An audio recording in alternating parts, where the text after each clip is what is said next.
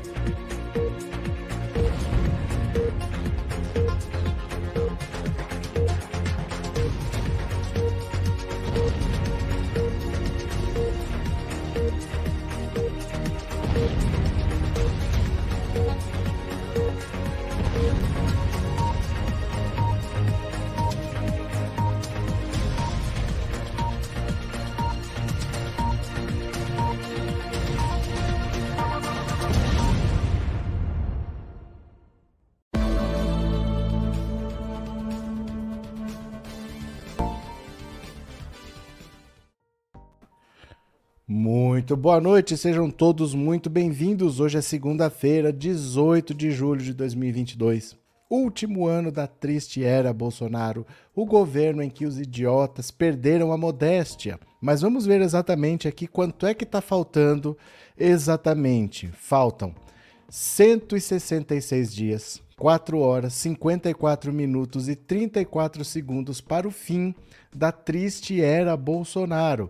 Para as eleições faltam menos, 75 dias, 2 meses e meio, 12 horas, 54 minutos e 21 segundos para as eleições 2022. Então, tá cada vez mais próximo. E o Bolsonaro, sabendo que as eleições estão chegando e que ele vai perder as eleições, tá desesperado tentando o plano golpista dele.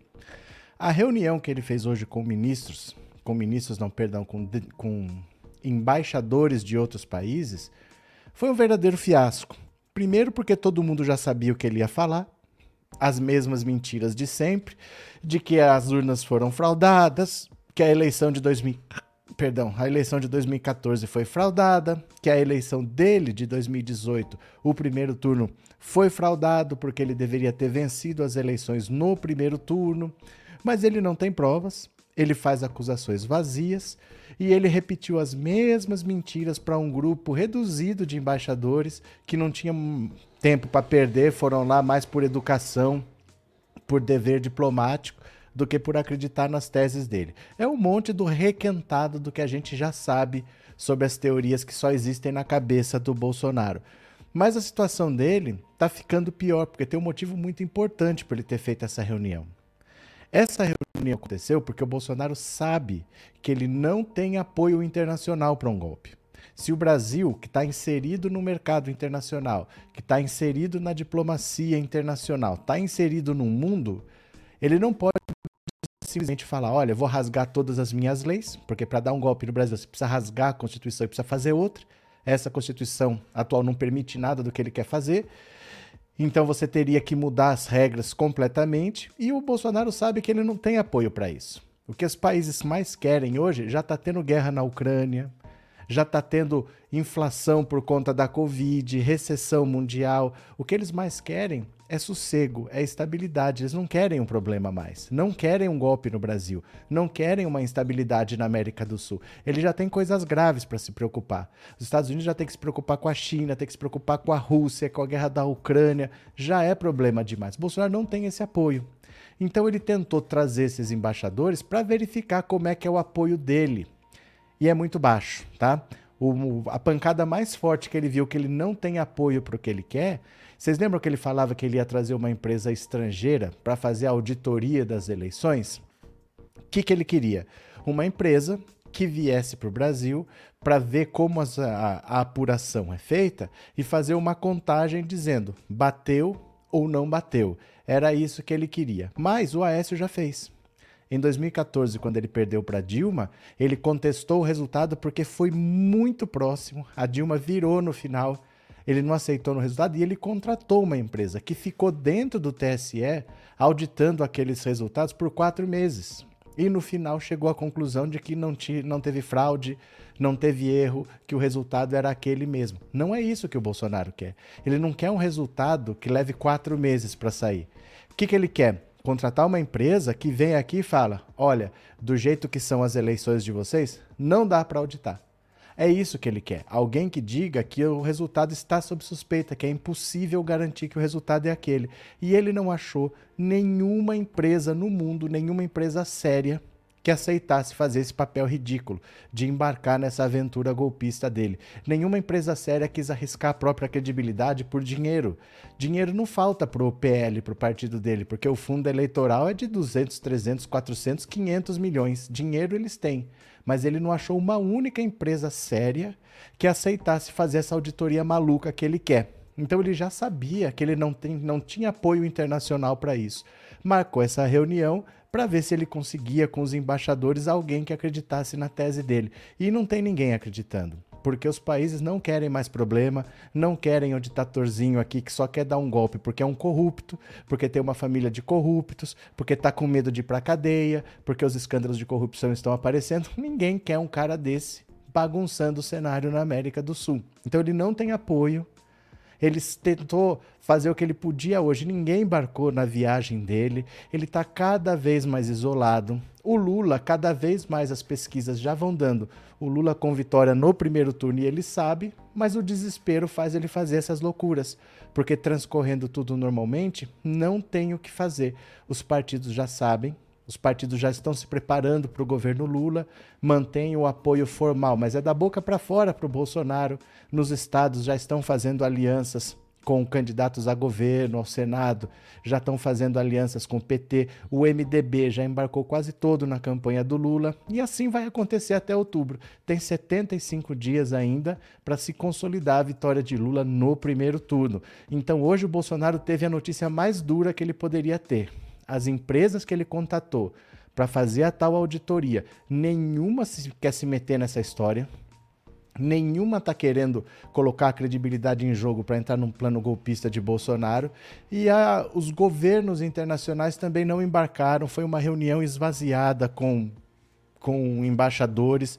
Foi ridículo, foi uma palhaçada e o golpe dele não vai dar certo e ele sabe. Ele está fazendo o que ele pode, ele está esperneando para tentar sobreviver, mas ele sabe que não vai dar certo. Então vamos ler algumas notícias aqui, aí depois a gente vai conversando. Eu perguntei na na pesquisa aqui antes do começo da live se você tem medo do que pode acontecer em, no 7 de setembro. E aí já teve gente, não temos que ter medo. Eu não estou perguntando se tem que ter medo. A gente não tem que ter medo de nada na vida. Mas a gente não é o que a gente quer ser, a gente é o que a gente é. Eu estou perguntando se vocês têm receio de que o Bolsonaro apronte alguma coisa séria. Ninguém quer que aconteça no Brasil o que aconteceu no Capitólio. Morreram cinco pessoas. A gente não quer cadáveres espalhados por avenidas, a gente não quer ver sangue. Então eu pergunto para vocês, para responder no WhatsApp, uma mensagem de voz, eu quero ouvir a sua opinião.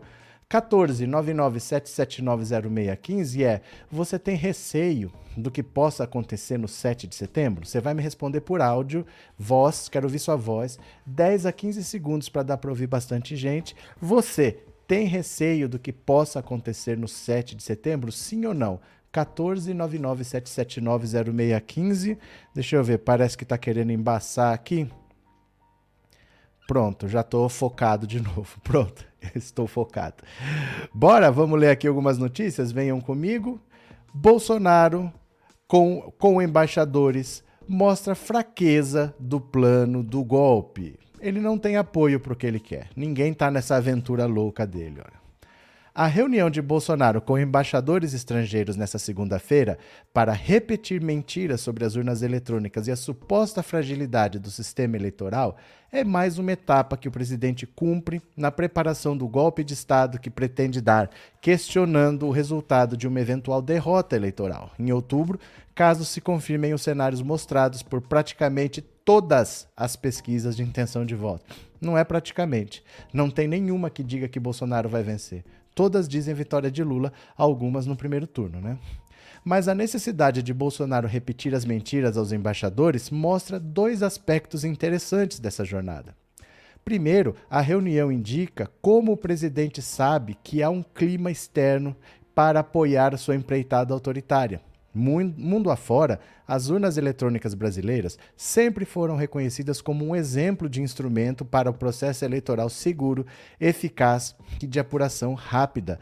Das grandes democracias, o Brasil há décadas é um case de apurações ágeis e transparentes. A agenda de Bolsonaro é um contraponto ao que o TSE fez recentemente, quando convocou os embaixadores para mostrar a segurança das urnas e aplicar uma espécie de vacina contra as mentiras do presidente.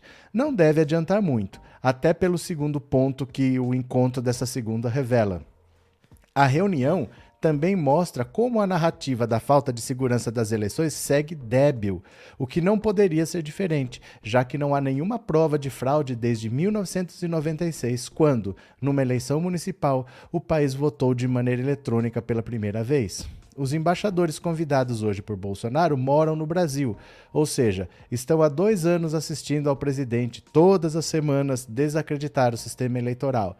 Já ouviram todos os falsos argumentos, as distorções, as manipulações e mentiras que ele e seus apoiadores espalham sobre o tema, todos desmentidos um a um. Não há nada que vão ouvir hoje que não tenham escutado antes, e não colou, como novamente, sem fatos, não colará. Esse é só um dos vários buracos que existem no plano do presidente para dar um golpe, quando ele, que ele vai tentando, aos poucos, diariamente, dar.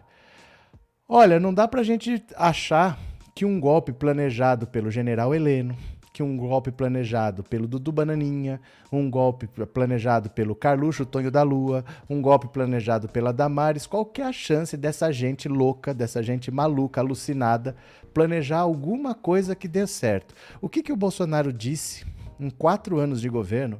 O que, que ele disse que ele ia fazer que na prática ele fez? Ele falou que tinha um decreto que era só assinar, que era uma cópia do artigo 5 da, da Constituição. Eu já não entendi aí.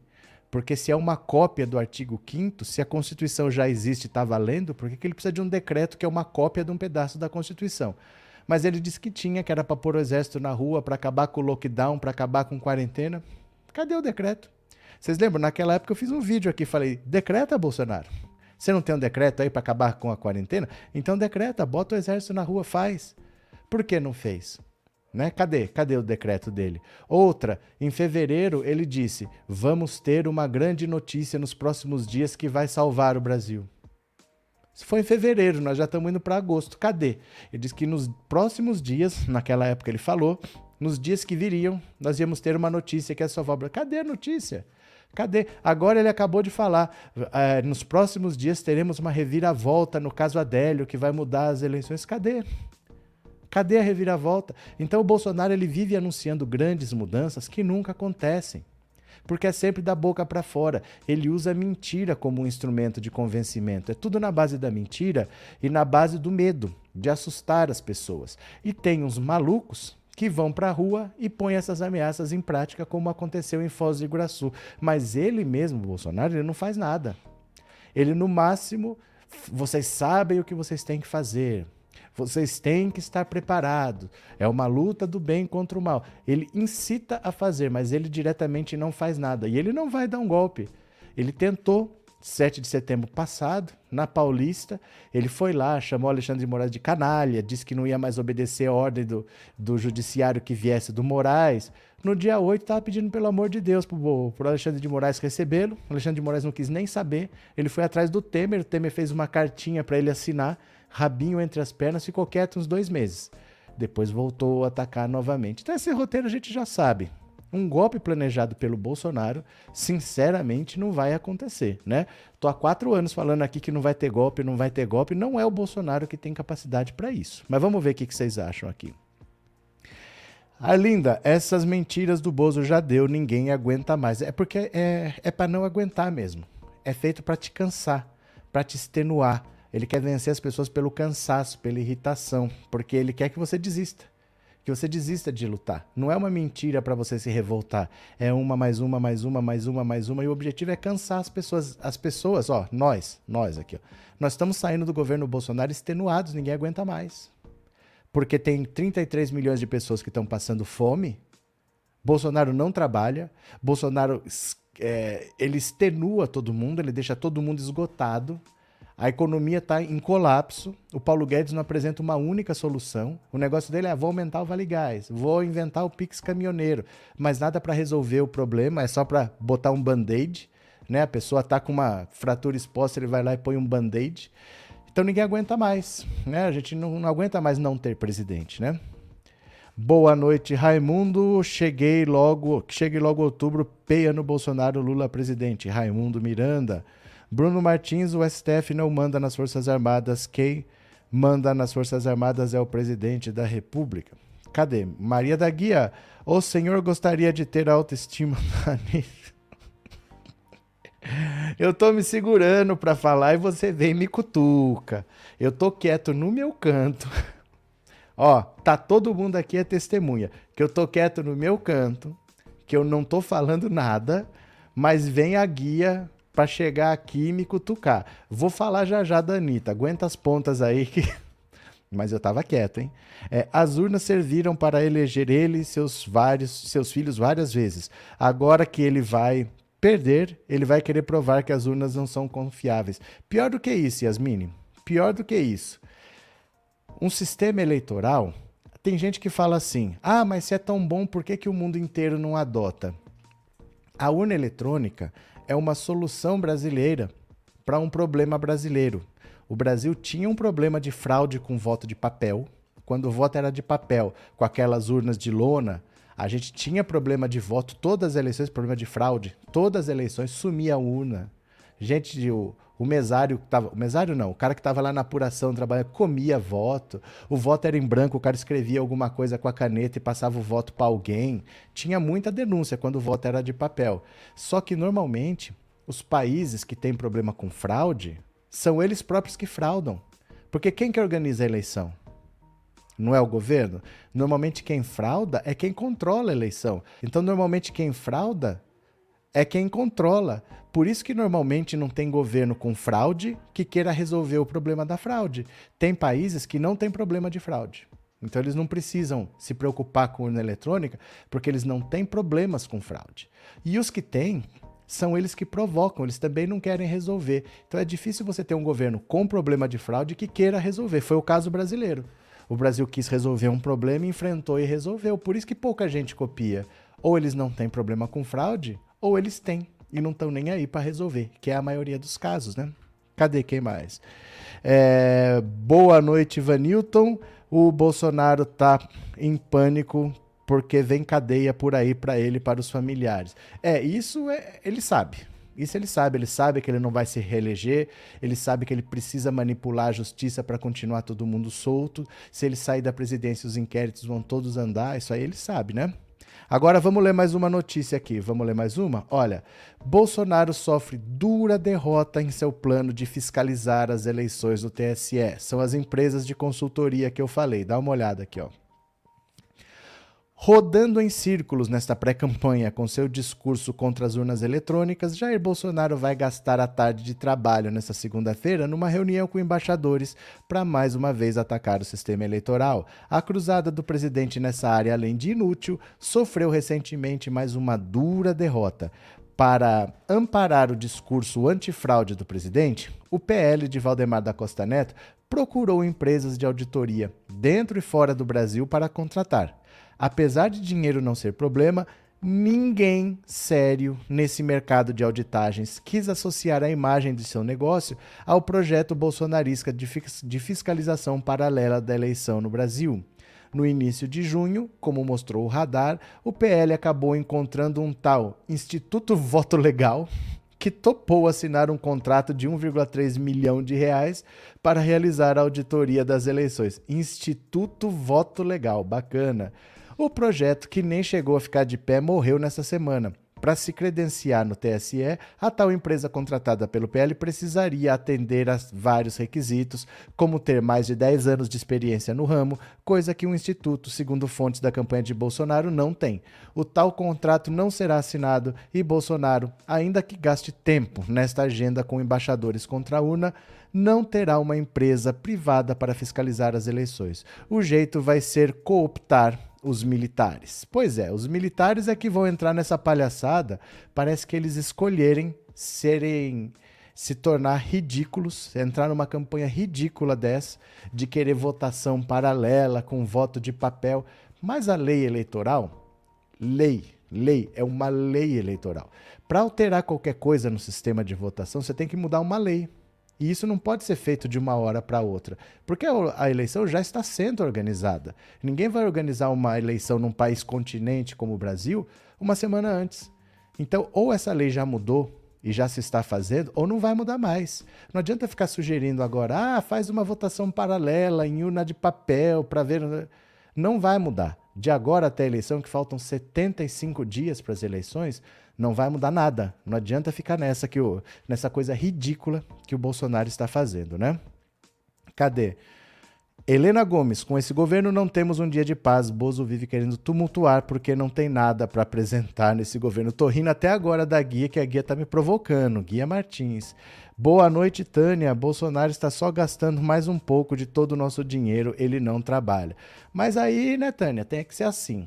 Você tem que exigir o que a pessoa tem capacidade de dar. Você vai querer que o Bolsonaro trabalhe 28 anos como deputado. Ele não apresentou um único projeto. Olha só, os policiais apoiam o Bolsonaro quase que 100%. Tudo bolsonarista. Qual é o projeto que o Bolsonaro fez para favorecer, para ajudar, para apoiar os policiais? Me diga. Qual foi o projeto que ele fez? Eu posso garantir para você, ele não fez nenhum projeto para os policiais. Sabe por que, que eu digo isso? Porque ele não fez projeto nenhum para ninguém. Foram 28 anos sem apresentar nenhum projeto. Então eu sei que ele não fez nada pelos policiais, porque ele não fez nada para ninguém. Foram 28 anos sem apresentar projeto nenhum. Esse é o Bolsonaro que nunca trabalhou. Aí você vai querer que ele trabalhe? Aí não dá, né? Obrigado, viu, Tânia? Obrigado de coração. Cadê? Uh, voto eletrônico com empresa. Com empresa ignorante? É isso, senhor? É isso, empresa ignorante? Cadê? É, Neuza Del Conte, a única coisa que ele fez foi mostrar como não se vota Paulo Santos. Capeta de Manaus, o sumido, e a Anitta mijou pra trás. Capeta de Manaus, aguenta as pontas, vocês estão me cutucando. Eu tava quieto aqui, vocês estão me cutucando. Eu já vou falar da Anitta, tá? Tem uma notícia aqui que eu vou aproveitar. Eu só vou pedir para vocês, quem puder, assistir a live por essa rede aqui, ó. Fica lá 10 minutinhos, porque é importante ter opção, né? Pra gente não ficar refém de uma rede só olha, tem 2.200 pessoas assistindo aqui, não tem 10 para ir lá assistir. Vai lá, dá, dá uma força, fica lá 10 minutinhos, é a mesma live, você colocando o seu celular em cima desse código QR, você é jogado para lá. Se não, você baixa o aplicativo dessa rede, procura lá pensando alto e assiste 10 minutos para dar uma força, tá? Porque a gente precisa ter opções, a gente não pode ficar refém de uma rede só não, porque senão eles fazem o que eles querem com a gente. Eu posso contar com vocês? Vai lá, fica 10 minutinhos lá, tá? O objetivo desse voto de papel é exatamente para fraudar as eleições e dar vitória a ele. Não é. Não é. Isso é o que o Bolsonaro quer que você pense. Que ele quer mudar alguma coisa. Ele só quer dizer que não conseguiu. Porque ele sabe que ele vai perder. Se for com voto de papel, se for com voto eletrônico, se for com voto radioativo, ele vai perder. Não tem o que fazer. Não há como fraudar as eleições que possa reverter 20 pontos de diferença como ele tem. É impossível tirar uma diferença dessa. No caso do Aécio e da Dilma, foi assim, ó. Foi uma lasca de unha que a Dilma ganhou. A Dilma ganhou por muito pouco. Isso é uma situação, alterar alguns votos, mas alterar 20 milhões de votos é impossível. Não tem como fazer isso daí. O que ele quer dizer é: esse sistema não é seguro, por isso que eu perdi. Eles usaram um sistema fraudável para dar a vitória para o Lula. Ele não quer ganhar, porque ele sabe que não dá. Ele sabe que não dá. O que ele quer é ter o discurso de que ele foi roubado. Aí ele vai torcer para as pessoas transformarem o Brasil no inferno e ele tentar fazer alguma coisa. O negócio deles não é ganhar a eleição. O negócio dele é fora. É fora. É dizer que ele foi roubado porque o TSE quer o Lula presidente, o STF quer o Lula presidente, porque está todo mundo comprado, e ver se os loucos dele fazem alguma coisa. Essa é que é a ideia. Tentar tumultuar para ver o que acontece. Ganhar, não há esperança de ganhar. Bolsonaro não tem esperança de ganhar, não tem como. Não tem como. Regina, obrigado pelo super sticker e obrigado por ser membro do canal. Muito obrigado pelo apoio de coração. Renato e o Coronel Ciro não desiste mesmo. Vou falar do Ciro já já. O Ciro tá fazendo um papel ridículo, gente. O Ciro tá fazendo um papel ridículo. Mas é mais do que vocês pensam. Já vou falar do Ciro, viu? Deixa eu esgotar esse assunto aqui. Bora, vamos ler mais uma notícia. Bolsonaro usa reunião com embaixadores para fazer novos ataques sem provas às urnas. Obviamente, né? Obviamente, era o que tinha que ser. Olha só, olha a cena da reunião aqui. Briefing bring, briefing. Tem um N sobrando aqui, é isso mesmo? Briefing. O que, que é um briefing com os embaixadores? Meu Deus, tá com erro aqui, é? Briefing. Meu Deus, que, quem que é o estagiário que escreveu isso aqui? Alguém precisando de aula particular de inglês? O que, que é um briefing? O que, que esse N está sobrando aqui?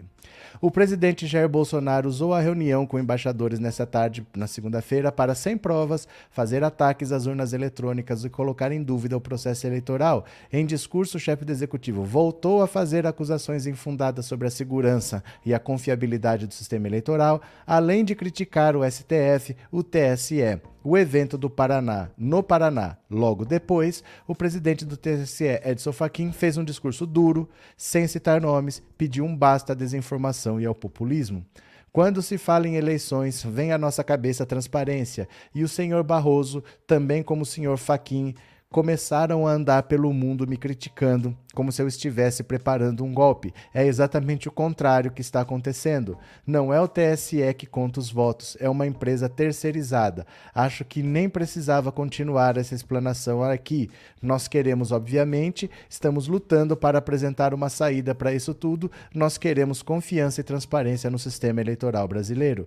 Bolsonaro decidiu se encontrar com embaixadores depois que o ministro Edson Fachin fez uma reunião com alguns representantes e, segundo o presidente, ter atacado atacado a presidência da República de forma indireta. Ele chegou a chamar a iniciativa do ministro de estupro à democracia. Aqui uma reunião do ministro Faquim com alguns dos senhores ou representantes alertando-os contra acusações levianas. O que eu estou falando aqui não tem nada de leviano.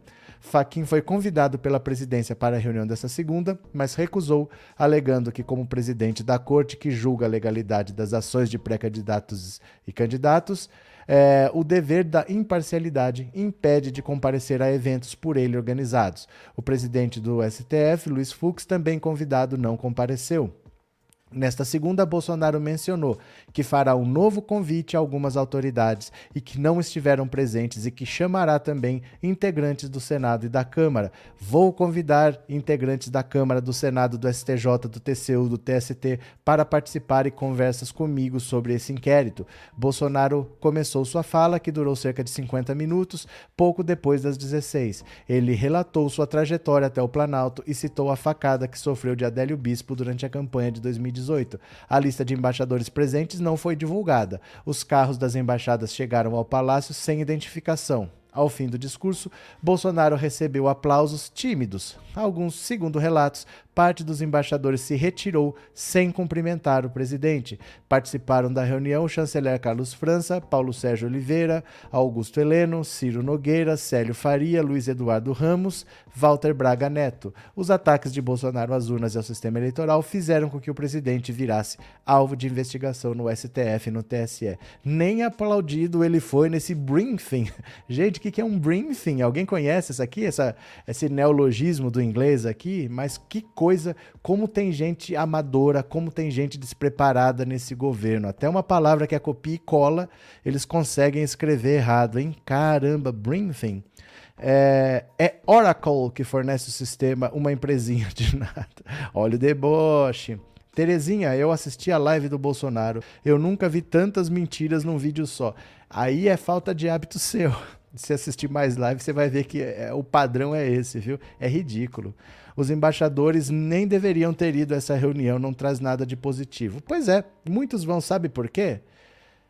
Por obrigação. O embaixador não faz muita coisa, na verdade, né? Ele é um representante de um país dentro de um outro país, ele tenta manter boas relações, então foi convidado para falar que não é considerado quase que uma agressão, porque você está num outro país. Então eles vão por obrigação, ficam lá e vão embora. A maioria nem cumprimentou o Bolsonaro, né? Mas é mais por isso mesmo, né? Cadê? É, o anticristo do Brasil, a Meire agora está religiosa. Eu tenho um medo de muito medo de violência, disse a Cecília. É, Maria da Guia, obrigado pelo super sticker. A debochada. Eu, não, eu tô rindo sozinho aqui, viu? Que você fica me cutucando. Valeu, Guia. Obrigado de coração. Como sempre, Bolsonaro fez o país passar vergonha. Cada um faz o que tem capacidade de fazer. Né? O Bolsonaro vai onde até a própria capacidade dele permite. Né? Quem deu a caneta na mão desse cara? O que, que a gente pode esperar agora, né? É, Samuel, isso dá em picadeiro digital. Os únicos idiotas que acreditam nisso daí são os próprios fanáticos que o seguem. Nem todos. Ele não consegue convencer nem os fanáticos. Ele tem um terço desse eleitorado dele, que é em torno de 30%. Desses 30, tem 10 que acham que o melhor para o Brasil é ter uma ditadura comandada pelo Bolsonaro. E tem 20% que não tem 20% que acha que o negócio é ter eleição, que quem vencer toma posse, que são a favor do Bolsonaro, mas não são por isso contra a democracia, não compram o plano golpista dele. Dois terços, mais da metade. Então, nem os próprios bolsonaristas acham que o certo é rasgar tudo e virar a ditadura. Nem os radicais. É só um terço que considera, dois terços não consideram. Nem eles compram essa palhaçada do Bolsonaro, né? Cadê? Pior é ouvir a Jovem Pan e ver o malabarismo que eles dizem para defender o excrementíssimo Ricardo. 3 de outubro, eu vou acordar cedo para ouvir a Jovem Pan. Vai ser um dia que eu vou passar o dia inteiro ouvindo a Jovem Pan. Dia 3 de outubro, eu vou ficar o dia inteiro ouvindo a Jovem Pan, mas assim, é, vou pegar uma água fresquinha, um suco de laranja, vou ficar deitado assim, só ouvindo o Constantino, só ouvindo Augusto Nunes, só ouvindo ele se desdobrar, a cubaninha deles lá, tentando falar, ver quem vai falar que vai sair do país. Eu, eu tô só esperando o dia 3 de outubro, mas tudo bem. Inês, desiste Ciro bombou no meu perfil no Twitter hoje. Quero a toalha da Tebet pra pano de chão. Ah, e até a Simone Tebet tem toalhas de campanha e o Ciro Gomes não tem, gente. Vamos lá. Deixa eu ver aqui, ó. Ai, ai, ai, ai, ai. Deixa eu pegar aqui, deixa eu pegar, deixa eu mudar de assunto aqui. Deixa eu falar do Lula. Obrigado, viu, Inês? Obrigado pelo super chat, obrigado pelo, pelas palavras. E ó, quem quiser colaborar com o canal pode contribuir com um Pix para essa chave, a chave Pix é 14997790615 e você pode mandar uma mensagem de áudio para esse WhatsApp dizendo se você tem medo do que pode acontecer no 7 de setembro, tá? Pode contribuir com essa chave Pix desse celular ou mande também uma mensagem para esse número. E bora aqui comigo. Ruralista pró-Lula não é o MST, é Bolsonaro quem toma nossas terras.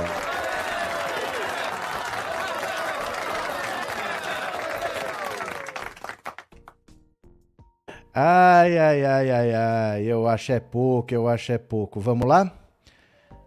Olha, o PT está eufórico com o apoio que a candidatura de Lula conquistou nos últimos dias num segmento quase eminentemente bolsonarista, o agronegócio. O petista está entrando num dos estados mais pró-Bolsonaro do país, que é Mato Grosso. Em 2018, esses eleitores deram 66,4% dos votos ao atual presidente na disputa com Fernando Haddad. Na última pesquisa Datafolha, Bolsonaro alcançava 32 contra 25 de Lula no centro-oeste todo. Na semana que passou, Lula ganhou a adesão de uma turma forte do agronegócio matogrossense.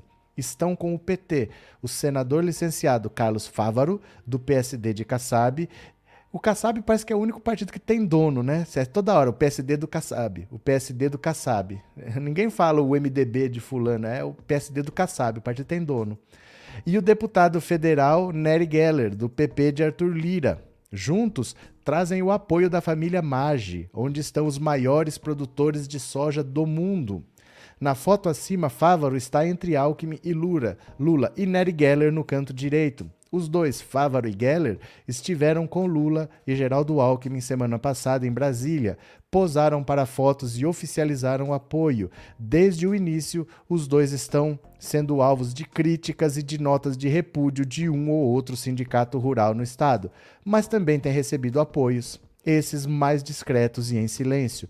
Fávaro, que já foi um assentado da reforma agrária e hoje é um agropecuarista de peso no estado, conversou com o blog do Noblar sobre esse momento está convicto de sua escolha.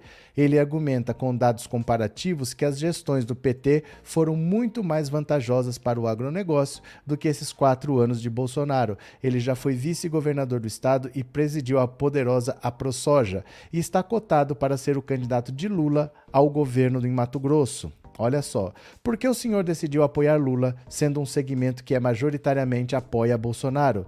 Sou paranaense, filho de pequeno produtor de Londrina. Sou fruto da reforma agrária. Fui assentado. Vivi muita coisa até hoje. De assentado a, pres... de assentado a presidente da AproSoja, já fui vice-governador e estou senador. Venho refletindo muito e não foi difícil chegar à conclusão de que é muito melhor Lula voltar. É só comparar o que os dois fizeram pelo agro. Olha as rodovias, por exemplo. Aqui no Mato Grosso, a BR-364 foi pavimentada nos governos do PT. É que escoa a produção até o Rio Madeira. A BR-163 não tinha asfalto e está toda pavimentada, até Santarém. Desses mil quilômetros, 950 foram nos governos do PT. Bolsonaro fez 50 quilômetros e não fez licenciamento nada. A BR-242 de Sorriso a Querência foi o governo do PT e não Bolsonaro. E Bolsonaro não fez um metro, não deu conta. Foi no governo do PT que obtivemos uma grande vitória na OMC. No, conten no contencioso do algodão. O que o Bolsonaro fez nesses quatro anos para o agronegócio? Zero. Onde mais o governo Bolsonaro fracassou com o agro? Bolsonaro só avançou no desmatamento ilegal, com apoio à grilagem na Amazônia, o que atrapalha muito o mercado internacional de comprados. Nos governos Lula e Dilma, a taxa de juros dos fundos constitucionais era de 7,5% a 8%. Hoje está em 22% ao ano. Uma inadimplência gigante. Ninguém consegue pagar. Empresários da agroindústria e comerciante não conseguem pagar.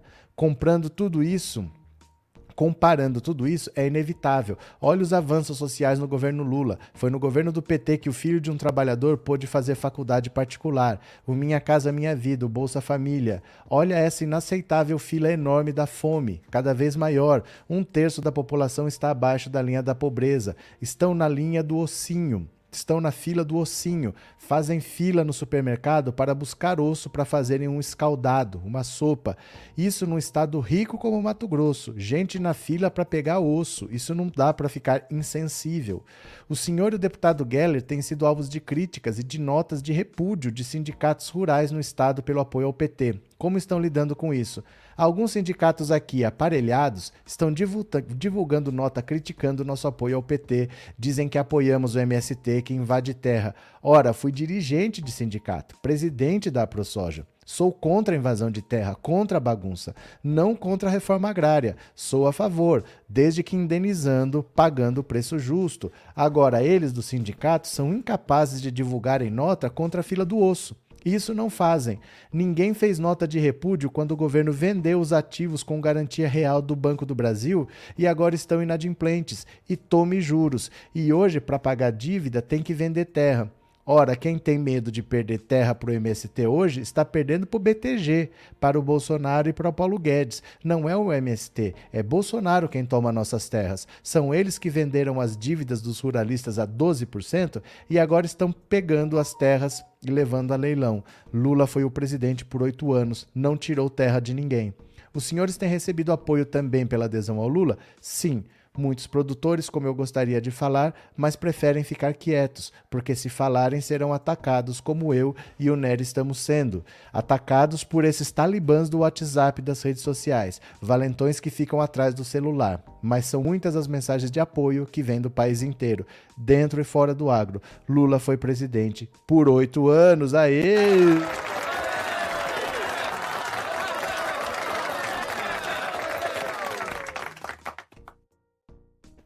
Então, por mais que você tenha ideologia, dinheiro não tem ideologia. Não existe dinheiro de esquerda ou dinheiro de direita. O empresário, ele quer a economia funcionando. E a economia do governo Bolsonaro está colapsada.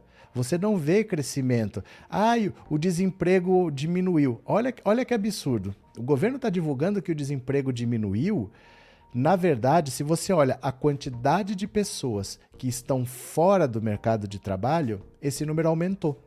Aumentou a quantidade de pessoas que estão fora do mercado de trabalho.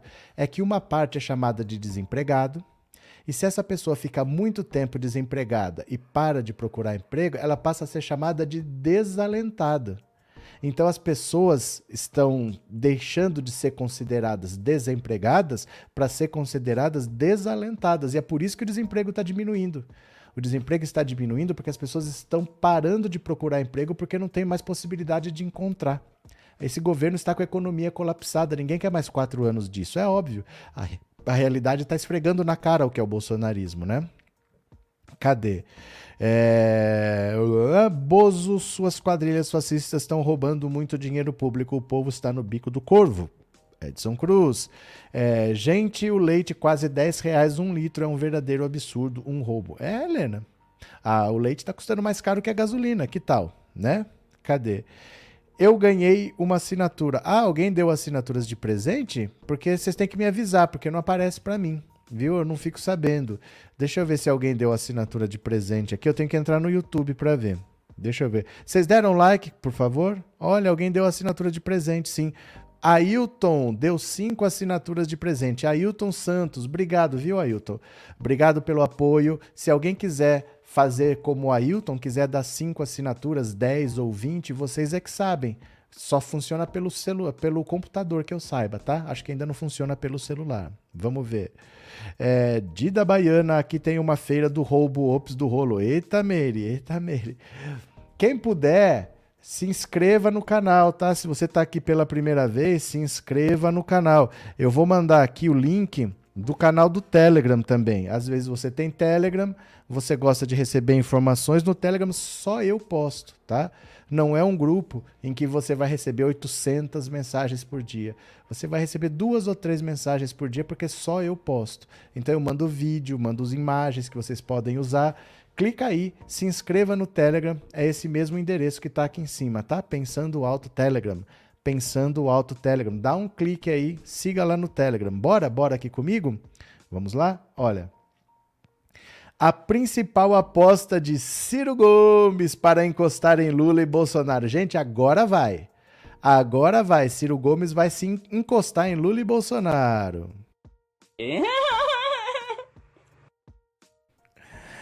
Oh, meu Deus do céu. Em terceiro lugar nas pesquisas de intenção de voto, é uma eleição que só tem dois e o Ciro está em terceiro, né? Em terceiro lugar nas pesquisas de intenção de voto, Ciro Gomes, do PDT, acredita que conseguirá reduzir a diferença para Lula e Bolsonaro após o início da campanha eleitoral devido aos palanques regionais. Quer dizer, é depois de 16 de agosto. A campanha oficialmente começa 16 de agosto. A eleição em outubro ele acha que ele vai começar a crescer do meio de agosto para frente. O pedetista participará de atos com todos os candidatos a governador do partido, incluindo São Paulo e Rio. Hoje a expectativa é que a legenda lance entre 8 e 10 candidaturas nos estados. Ciro avalia que com esses palanques conseguirá potencializar o discurso para captar o eleitorado que não vota nem em Lula nem no atual. Ô, Ciro, ele acredita nisso mesmo? Segundo o último levantamento da Datafolha, Lula tinha 47% das intenções de voto, Jair Bolsonaro tinha 28% e Ciro 8%. Esses percentuais são referentes à pesquisa estimulada, nos quais os entrevistados são informados sobre as candidaturas existentes. O Ciro está cometendo um erro gravíssimo, né? porque sempre você tem um governo e outros que querem tomar o lugar desse presidente. Então você tem um governo e a oposição. Todo mundo que não é governo tem que atacar o governo.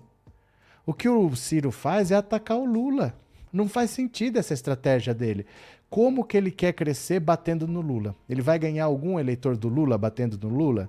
Ele tem que atacar o Bolsonaro, ele tem que ser oposição. Eu sou oposição, e eu quero derrubar o governo. Quem quer mudança, vote em mim. Eu sou melhor que o Lula. Mas ele tem que atacar o Bolsonaro e não o Lula. Não é possível que ele não entendeu que essa estratégia dele não vai para lugar nenhum. Ele fica atacando o Lula. Ele está pegando o ranço dos eleitores do Lula e ele não consegue tirar voto do eleitor do Bolsonaro. Fica lá com esses 7, 8% dele, né? Cadê? Os aplausos dos embaixadores a Bolsonaro me deixaram com medo de uma reação dele. Maria Clara, cadê? Ciro é bom de goela, o homem sem toalha. Gente, essa foi a pior. O, o Ciro. Até a Simone Tebet tem toalha de campanha e o Ciro Gomes não tem, viu? Ciro Gomes já tá apelando pra macumba? Como assim, Meire? Como assim? Que negócio é esse? Tem outra notícia aqui do Ciro, ó. Ciro Gomes 36% dizem não gostar do pedetista de jeito nenhum. Não é que não gostam. 36% dizem que não gostam dele de jeito nenhum, no pior grau possível.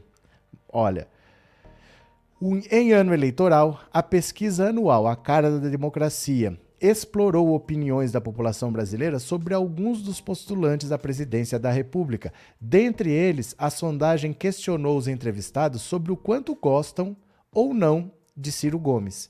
E enquanto mais da metade das pessoas se posicionou no campo do não gostar, então olha só, mais da metade não gosta do Ciro Gomes. Como é que ele vai ganhar a eleição se mais da metade não gosta dele?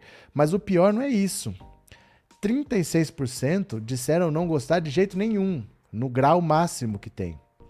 A pesquisa sondou a avaliação em uma escala de 1, não gosto de jeito nenhum, a 10, gosto muito. Ciro, que até julho tinha sido o candidato mais bem colocado fora de uma disputa antecipada entre Lula e Bolsonaro, despertou reações contrárias em 53%, ou seja, somados aqueles que responderam 1, 2 ou 3. Dentre todas as opções, a 1 foi a mais lembrada pelos entrevistados. Então, olha assim, olha como funciona. Você, ó, tá vendo aqui, ó, 1, 2, 3, 4, 5, 6, 7, 8, 9 ou 10. Quando você dá 1, quer dizer que você não gosta de jeito nenhum. E quando você dá 10, quer dizer que você gosta muito. Então, em uma escala de 1 a 10, a maior parte dos entrevistados indica rejeição ao Ciro Gomes. Se você pegar só quem votou 1, 2 e 3, você vai ter 36 mais 9 mais 8, 17 mais 36 dá 56, 53. Esses aqui, ó, não gostam muito dele, não gostam muito. Mas 36 falou que não gosta de jeito nenhum. Agora soma os três que menos gostam com os três que mais gostam. Vê quem voltou 8, 9 ou 10. 5 mais 2 mais 3, 10 tem 10% do eleitorado que gosta dele e 53%, se você somar quem votou 1, 2 ou 3, que não gostam do Ciro Gomes.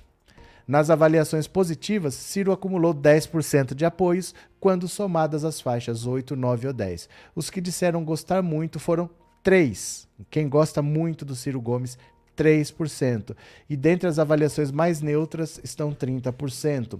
Em 2022, Ciro chega à sua quarta candidatura presidencial. Após ter sido ultrapassado na corrida ao primeiro turno em 2018 por Fernando Haddad, lançado por Lula, o pedetista hoje tem apostado em uma estratégia de enfrentamento aberto aos dois líderes nas pesquisas. Embora Ciro venha se saindo com desempenho acima de candidatos da chamada terceira via, o PDT tem tido dificuldades para fechar palanques estaduais e acordos com os outros potenciais postulantes ao Planalto, podendo ter de lançar mão de uma chapa puro sangue para a campanha. No entanto, seus apoiadores podem ser determinantes na reta final.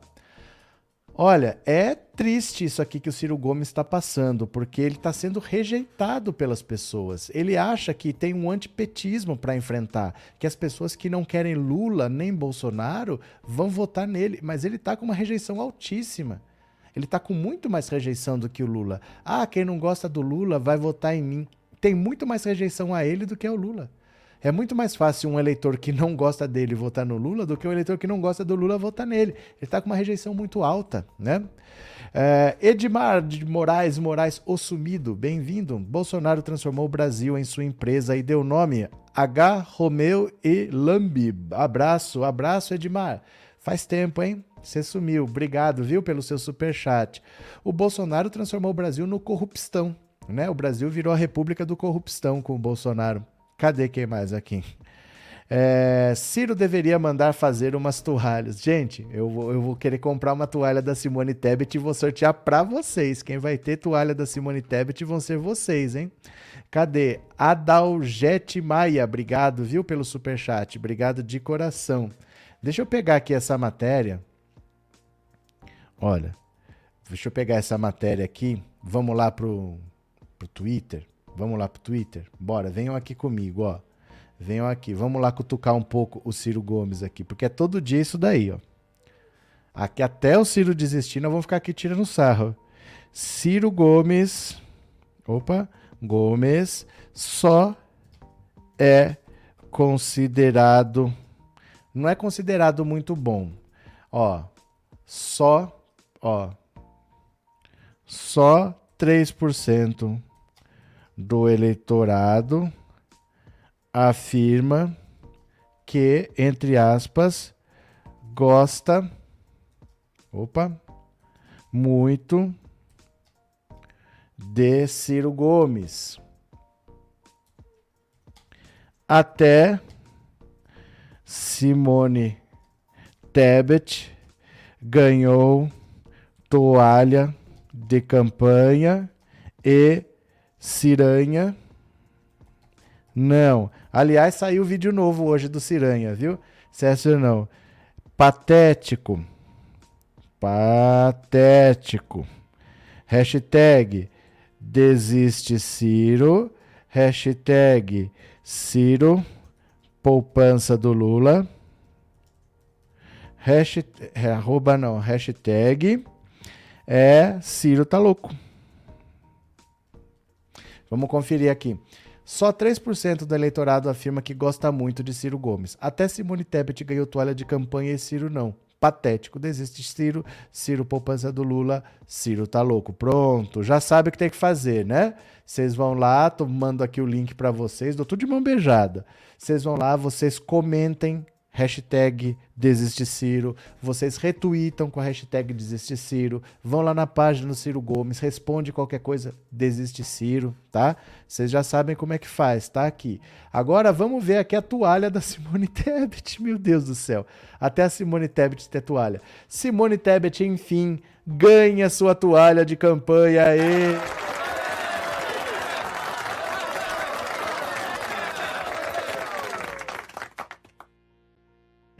Olha, gente, olha que coisa ridícula. A Simone Tebet tem toalha, eu quero saber se alguém está comprando essa toalha, porque parece que já dobrou o número de, de vendas da toalha. Semana passada vendeu uma toalha, essa semana vendeu duas. Ai, meu Deus. No último final de semana, a senadora Simone Tebet, pré-candidata à presidência da República pelo MDB, esteve em São Paulo para acompanhar a Marcha para Jesus, promovida por igrejas evangélicas. No roteiro, Simone passou por um tradicional ponto de venda de toalhas de campanha na Avenida Paulista. Ao perceber que o material disponível exibia imagens apenas de Bolsonaro e Lula, ela reclamou. Um microempresário prometeu resolver o problema e resolveu. Na quinta-feira, a nova toalha estava lá com os dizeres: Simone Tebet, a nova esperança do Brasil. O comerciante já abriu inclusive um placar para acirrar as disputas dos mais vendidos. Agora também com a opção da pré-candidata, que já agradeceu pelas redes sociais. Com a saída de cena do ex-governador João Dória, Simone, que já contava com o apoio do Cidadania, garantiu a parceria tucana, que deve confirmar o senador Tasso Gereissati como vice na composição. No entanto, a MDBista não consegue decolar nas pesquisas. Pode ser coincidência, mas Simone ainda era a única dos presidenciáveis sem a toalha nos varais de venda dos principais avenidas do Brasil.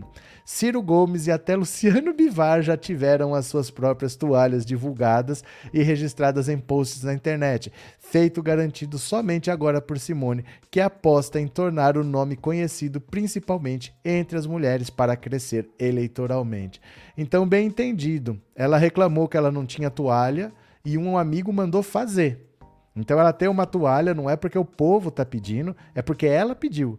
Ela pediu e um amigo, um empresário, alguém ligado ao partido, mandou fazer, provavelmente fez umas 10, 20, botou lá, tirou foto e depois disso agradeceu ao cara, levou as toalhas embora e pronto. Não, não existe essa toalha. Essa toalha tá lá porque ela pediu, né? Ah, meu Deus, olha, toalha com motociata do Bolsonaro. Meu Deus do céu, Simone Tebet agora tem toalha. Gente, agora vai, hein?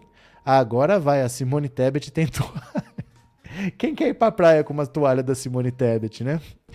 Achei que essa história da toalha da Simone era brincadeira. Não. Como que é brincadeira? Não, aqui é sério. Aqui o negócio é para valer, é profissional.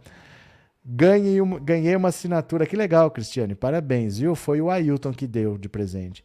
Tá faltando agora papel higiênico com a cara de Bolsonaro e do Cirustra. Rafael, que coisa feia. Toalha só do Lula. Não, é que eu, é que eu não vou achar para comprar.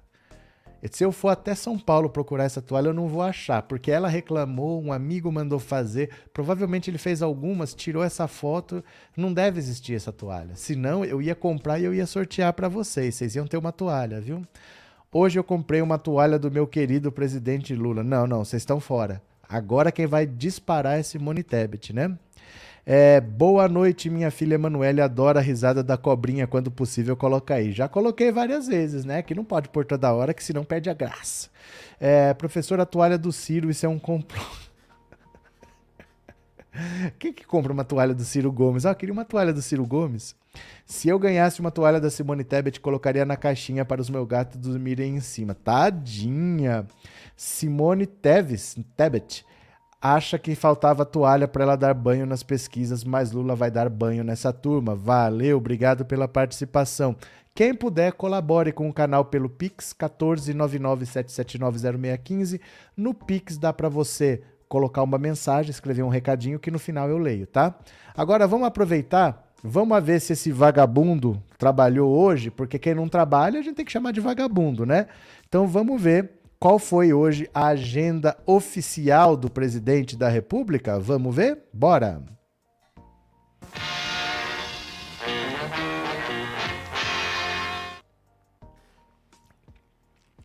Pronto. Vamos lá. Vocês já sabem como é. Coloca no Google Agenda Oficial Presidente. Só clicar no primeiro link. Vamos ver o que, que ele fez aqui. Hoje é dia 18 de julho. A agenda oficial dele, ó, das 9h30 às 10 da manhã. Telefonema internacional. Volodymyr Zelensky. Aí ele precisou descansar uma hora depois desse telefonema. Encontrou-se com Fernando Collor. Fernando Collor que está falindo mas o Bolsonaro mandou o BNDES perdoar 70% da dívida para ele não falir, né? Depois das 11h30, ele tirou 3 horas e meia para almoçar. Conversou com Pedro César Souza, voltou Pedro César Souza, o jurídico, acho que ele estava de férias, viu? Que estava substituído por aquele outro cara lá. Descansou meia hora de novo, encontro com chefes de missão diplomática. Foi só isso, a agenda dele. Conversou com Zelensky, conversou com o Collor, falou com o jurídico meia horinha e se encontrou com os embaixadores. Então, meia hora o telefonema, meia hora o Collor, uma hora. Meia hora com o jurídico, uma hora e meia e 55 minutos a palestra lá para os embaixadores. Então, ele trabalhou duas horas e meia hoje. Parabéns, Bolsonaro. Ele tirou três horas e meia para almoçar e somando a agenda toda dele dá duas horas e meia, mais tempo almoçando do que trabalhando. Que orgulho, hein? Que orgulho!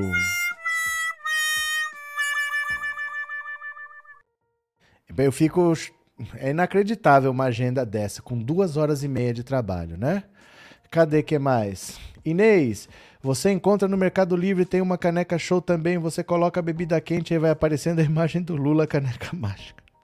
Ai, vocês, viu? É, Maryland está assim também, achei. Hora que chegar te mostro. Pronto. Engenheiro Antônio, quem fizer papel de C com foto do Bozo Henrica. Olha, vocês estão começando a ficar um pouco mal educados, viu? Vocês sabem que tem umas coisas assim que eu preferia não ler. Então, por favor, comece a adotar um linguajar assim mais menos quinta série, mais faculdade, será que a gente consegue? Cuidado, tá? Não precisa começar. Começa a baixar o nível, começa a baixar o nível. Isso não tem fim, vira bolsonarismo.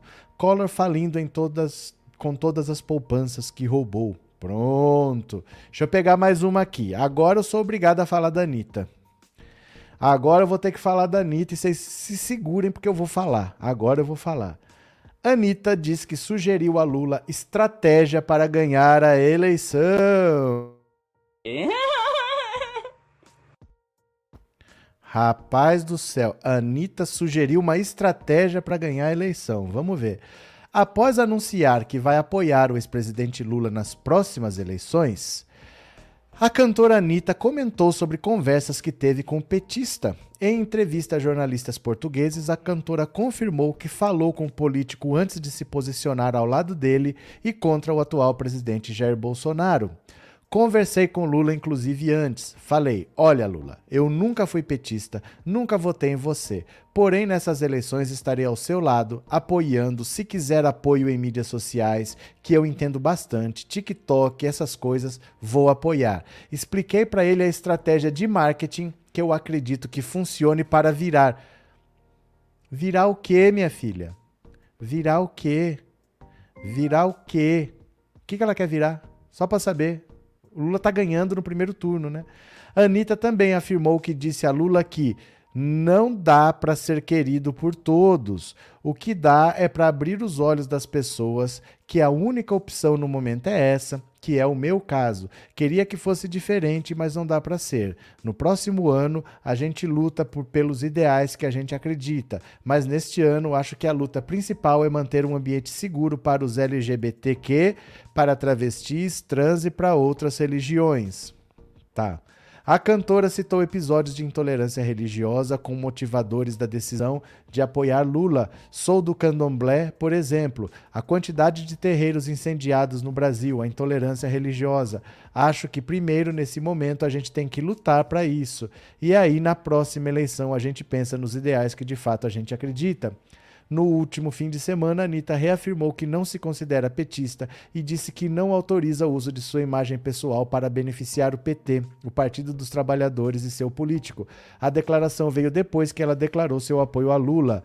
O próprio ex-presidente respondeu à cantora na rede social: Anitta, de fato, você só declarou seu apoio por mim e sei que não é petista. O PT tem milhões de militantes, simpatizantes e também tem gente que não gosta do partido, mas mesmo assim está conosco nessa caminhada porque precisamos ver o Brasil de volta a ter democracia e paz. Olha, eu tava quieto. Eu tava quieto. Vocês vêm me cutucar. Veja só, todo apoio é bem-vindo. Isso é uma coisa básica. Todo apoio é bem-vindo. Quem quiser apoiar, pode vir para apoiar. Mas o que é apoiar? Por exemplo, a Ludmilla declarou apoio ao Lula. Deixa eu mostrar aqui para vocês, ó. A Ludmilla declarou apoio ao Lula. Então, o que, que ela fez? Num evento com várias outras pessoas, ela foi lá, tirou foto com o Lula, postou. Olha aqui, a Ludmilla com outras pessoas, não foi ela sozinha. Olha aqui, ó. Ela tá nessa foto aqui com a Benedita da Silva, com a Camila Pitanga, com várias pessoas conhecidas. Aí ela vai no show, ela faz o L do Lula, e aí os pessoal lá, o, o, como é que chama? O Fernando Holliday fala que ela tá fazendo propaganda antecipada, quer que ela não seja paga, tal. Ela tá apoiando o Lula. Né? Esse é o apoio que você espera, que as pessoas manifestem que estão apoiando, que as pessoas divulguem fotos, que as pessoas falem né, que vão apoiar o Lula contra o Bolsonaro. É isso. Agora, a, a Anitta tem estratégias para virar. Virar o que exatamente? Eu, que não sou ninguém, estou desde o ano passado falando que o Lula vence essa eleição no primeiro turno. Estou mentindo? Eu não estou desde o ano passado falando que o Lula vai vencer no primeiro turno? quando nem tava, passava perto disso, porque era uma coisa lógica. Com o fundo eleitoral, ninguém vai investir em candidatura para ficar em terceiro, quarto. Se eles veem que não tem chance de ganhar, eles vão tirar essa candidatura, vão parar de gastar dinheiro ali e vão usar o dinheiro para eleger deputado. É lógico isso. Então ia ficar dois candidatos e com dois não tem segundo turno. Eu estou falando isso desde o ano passado. Agora, há dois meses e meio da eleição, ela diz que tem uma estratégia para virar. Virar o quê? Ela não precisa ter estratégia. Ela posta uma foto quando ela quiser, quando ela quiser ela faz o L, quando ela quiser ela provoca o Bolsonaro e tá bom demais. Agora ela falar que apoia o Lula, mas não apoia o PT, é tudo que a gente não quer porque nós queremos é um Congresso forte para ter deputados para aprovar uma PEC, para derrubar o teto de gastos, para derrubar essa reforma trabalhista. O que a gente quer é mudanças que não dependem só do presidente da República. E ela ajudar o Lula a se eleger. Quando o Lula já está vencendo no primeiro turno, e falando que não apoia o partido e não pede e não ajuda a dar ferramentas para o Lula, o Lula vai ficar lá fazendo o que sozinho? Vai ficar na mão do Arthur Lira? Vai ficar na mão do Ciro Nogueira, vai ficar na mão do Centrão, a gente precisa falar, Lula, vá para batalha, mas toma aqui, ó, vá com esse escudo, vá com esse fuzil, vá com esse capacete, vá com esse colete, vá protegido, vá com armas para lutar e não vai lá e se vira nos 30. Né? Então chegar dois meses e meio da eleição, falar que eu vou apoiar, que eu tenho uma estratégia, que eu Agora já está decidido. O próprio Bolsonaro já sabe que ele vai perder. Os partidos do Centrão já sabem, já está decidido. O que a gente precisa é eleger uma bancada forte. Precisamos de pessoas que colaborem. Não, é mesmo, apoia só o Lula. Mas o Lula vai vencer. O Lula vai vencer e no primeiro turno, como eu estou falando desde o ano passado, né? Então, sei lá, cada um sabe o que faz, né? Mas um apoio para ajudar o Lula a vencer, o Lula agora, agora, agora vai dar um apoio em, em setembro para o Lula vencer em outubro e não é para o partido? Não, ah, que estratégia? Agora precisamos da estrategista Anitta, né? Tá bom. É... Não é isso, disse Augusto, e se antecipando e dando uma justificativa para os embaixadores dar um golpe no dia das eleições. Não, não entendi nada, Augusto. Não é o quê? Você está falando ainda dos embaixadores lá atrás? Anitta está querendo causar, ela ajuda sim, mas não está aparecendo, mas não está perece, perecendo tantos holofotes. Não entendi, Bigo, não entendi. Anitta vai carrear milhares de votos. Deixem a Tanajura em paz. Não tem voto mais para buscar. Não tem mais voto sobrando. O eleitorado já está decidido, já está consolidado há mais de ano. Olha aqui, ó. Olha aqui, ó. Só que são projeções de segundo turno desde março do ano passado. O Lula já está acima de 60% no segundo turno contra o Bolsonaro desde agosto, já vai completar um ano. E o Bolsonaro baixou de 40% desde agosto do ano passado, que ele está 39, 38, 37, 36, 37, há mais de um ano. Isso já está consolidado. O Lula já está num patamar que agora, para ele ganhar, precisa o eleitor do Ciro desistir. Não tem mais voto sobrando. Não tem onde ela, ah, ela vai arrastar voto. De onde? De onde que ela vai arrastar esses votos? Por isso que aqui a gente faz desiste Ciro. Porque o Lula hoje, para buscar voto, é no eleitor do Ciro. O resto já está decidido. O eleitor do Bolsonaro vai morrer com o Bolsonaro, o branco e nulo vai ser branco nulo. Não tem onde buscar esses votos mais. O Lula já está praticamente cristalizado que ele vence no primeiro turno. O que precisa é eleger uma bancada. É para isso que precisa de apoio, para botar a gente lá, para o Lula poder trabalhar para ele fazer as coisas que ele precisa, para ele ter 308 votos para poder aprovar uma PEC na Câmara, né? Cadê Marinette? Eu vi um vídeo dela depois dessa declaração. Ela falou que foi para romper a bolha. Mas não tem bolha para romper. Não, não tem bolha para Marinette, vocês acreditam. Sabe por quê? Porque vocês nunca veem erro na esquerda. Vocês acham sempre que a esquerda está sempre certa. Não tem bolha para romper. O Lula já está vencendo no primeiro turno e não tem voto para buscar. Não tem voto para buscar. O eleitorado já está consolidado. Vocês não abrem o olho, vocês acham que a esquerda está sempre certa. Não tem porquê ela dar um apoio para o Lula, sendo que o Lula vai vencer no primeiro turno e não querer apoiar o partido que é do que o Lula precisa. Mas tudo bem, cada um acha o que quiser. Se vocês acham que a Anitta é uma grande estrategista, indica ela para Ciro Gomes. Andréia, obrigado pelo super sticker, viu? Muito obrigado, muito obrigado, valeu. Cadê?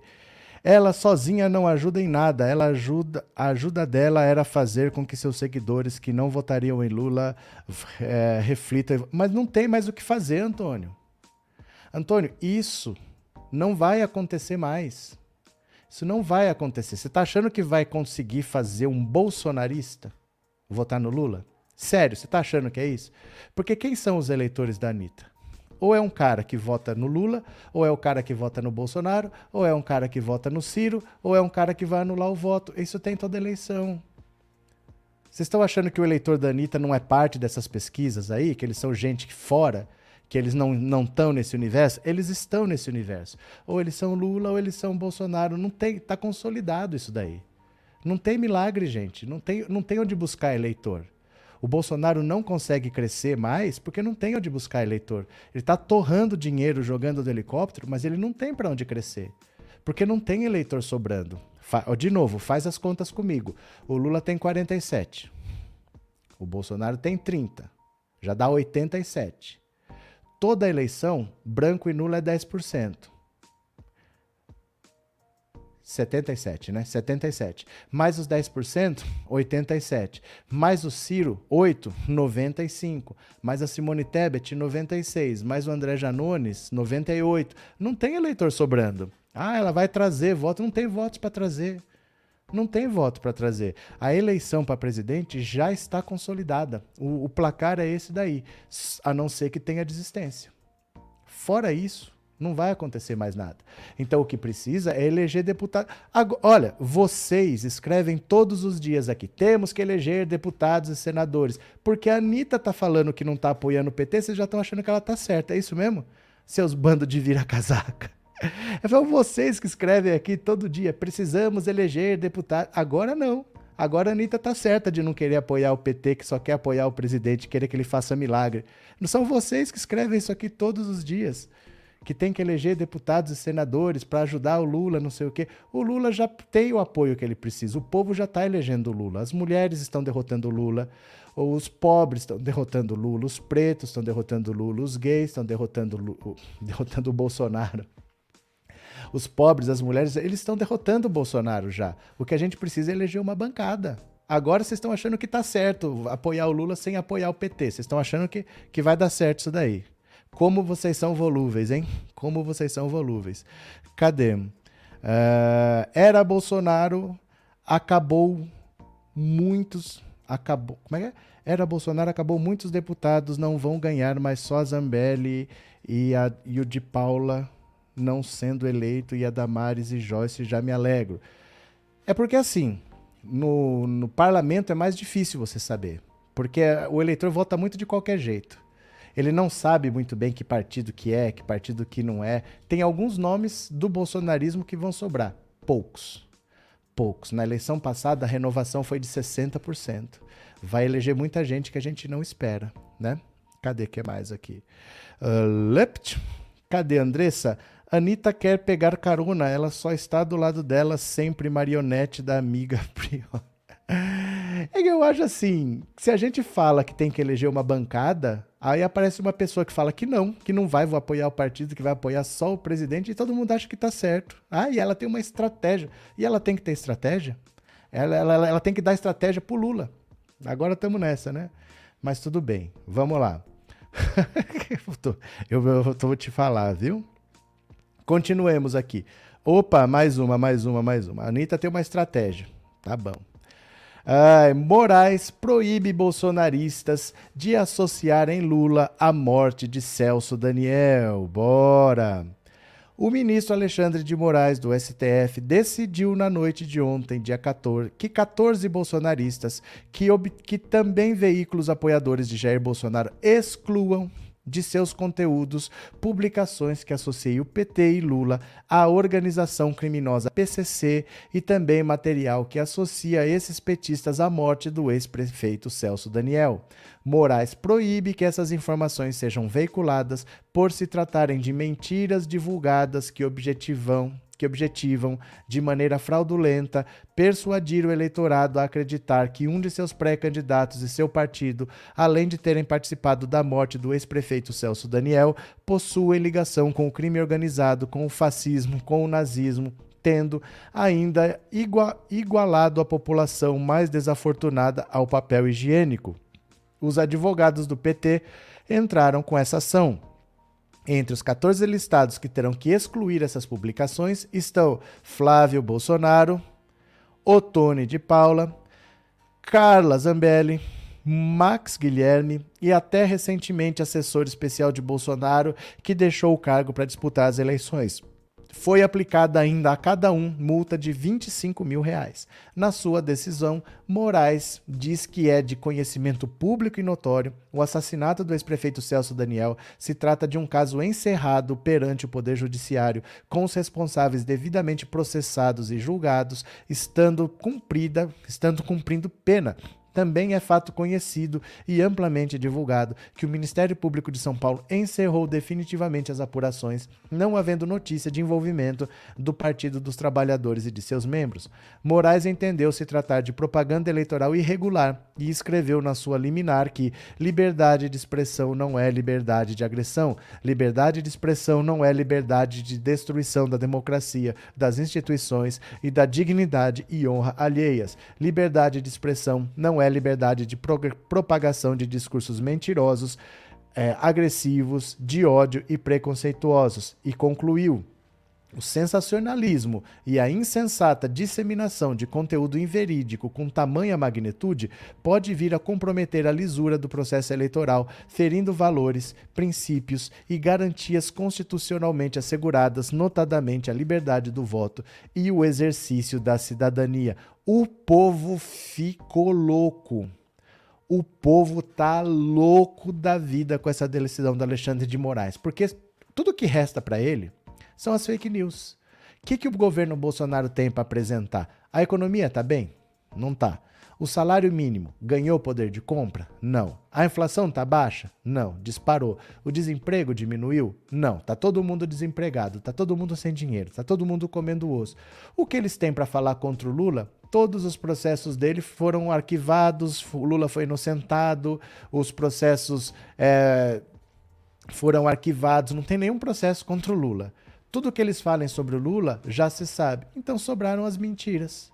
E agora o Alexandre de Moraes vai lá e tira as mentiras da, da mão deles. Eles estão desesperados. Eu vou mostrar a Carla Zambelli, mas antes, claro, Xandão está demais, Xandão. Xandão. Os instintos mais primitivos. Xandão. Xandão. Os instintos mais primitivos. Xandão. Xandão. Buraco comigo é mais embaixo, Xandão. Xandão. Xandão. Cadê?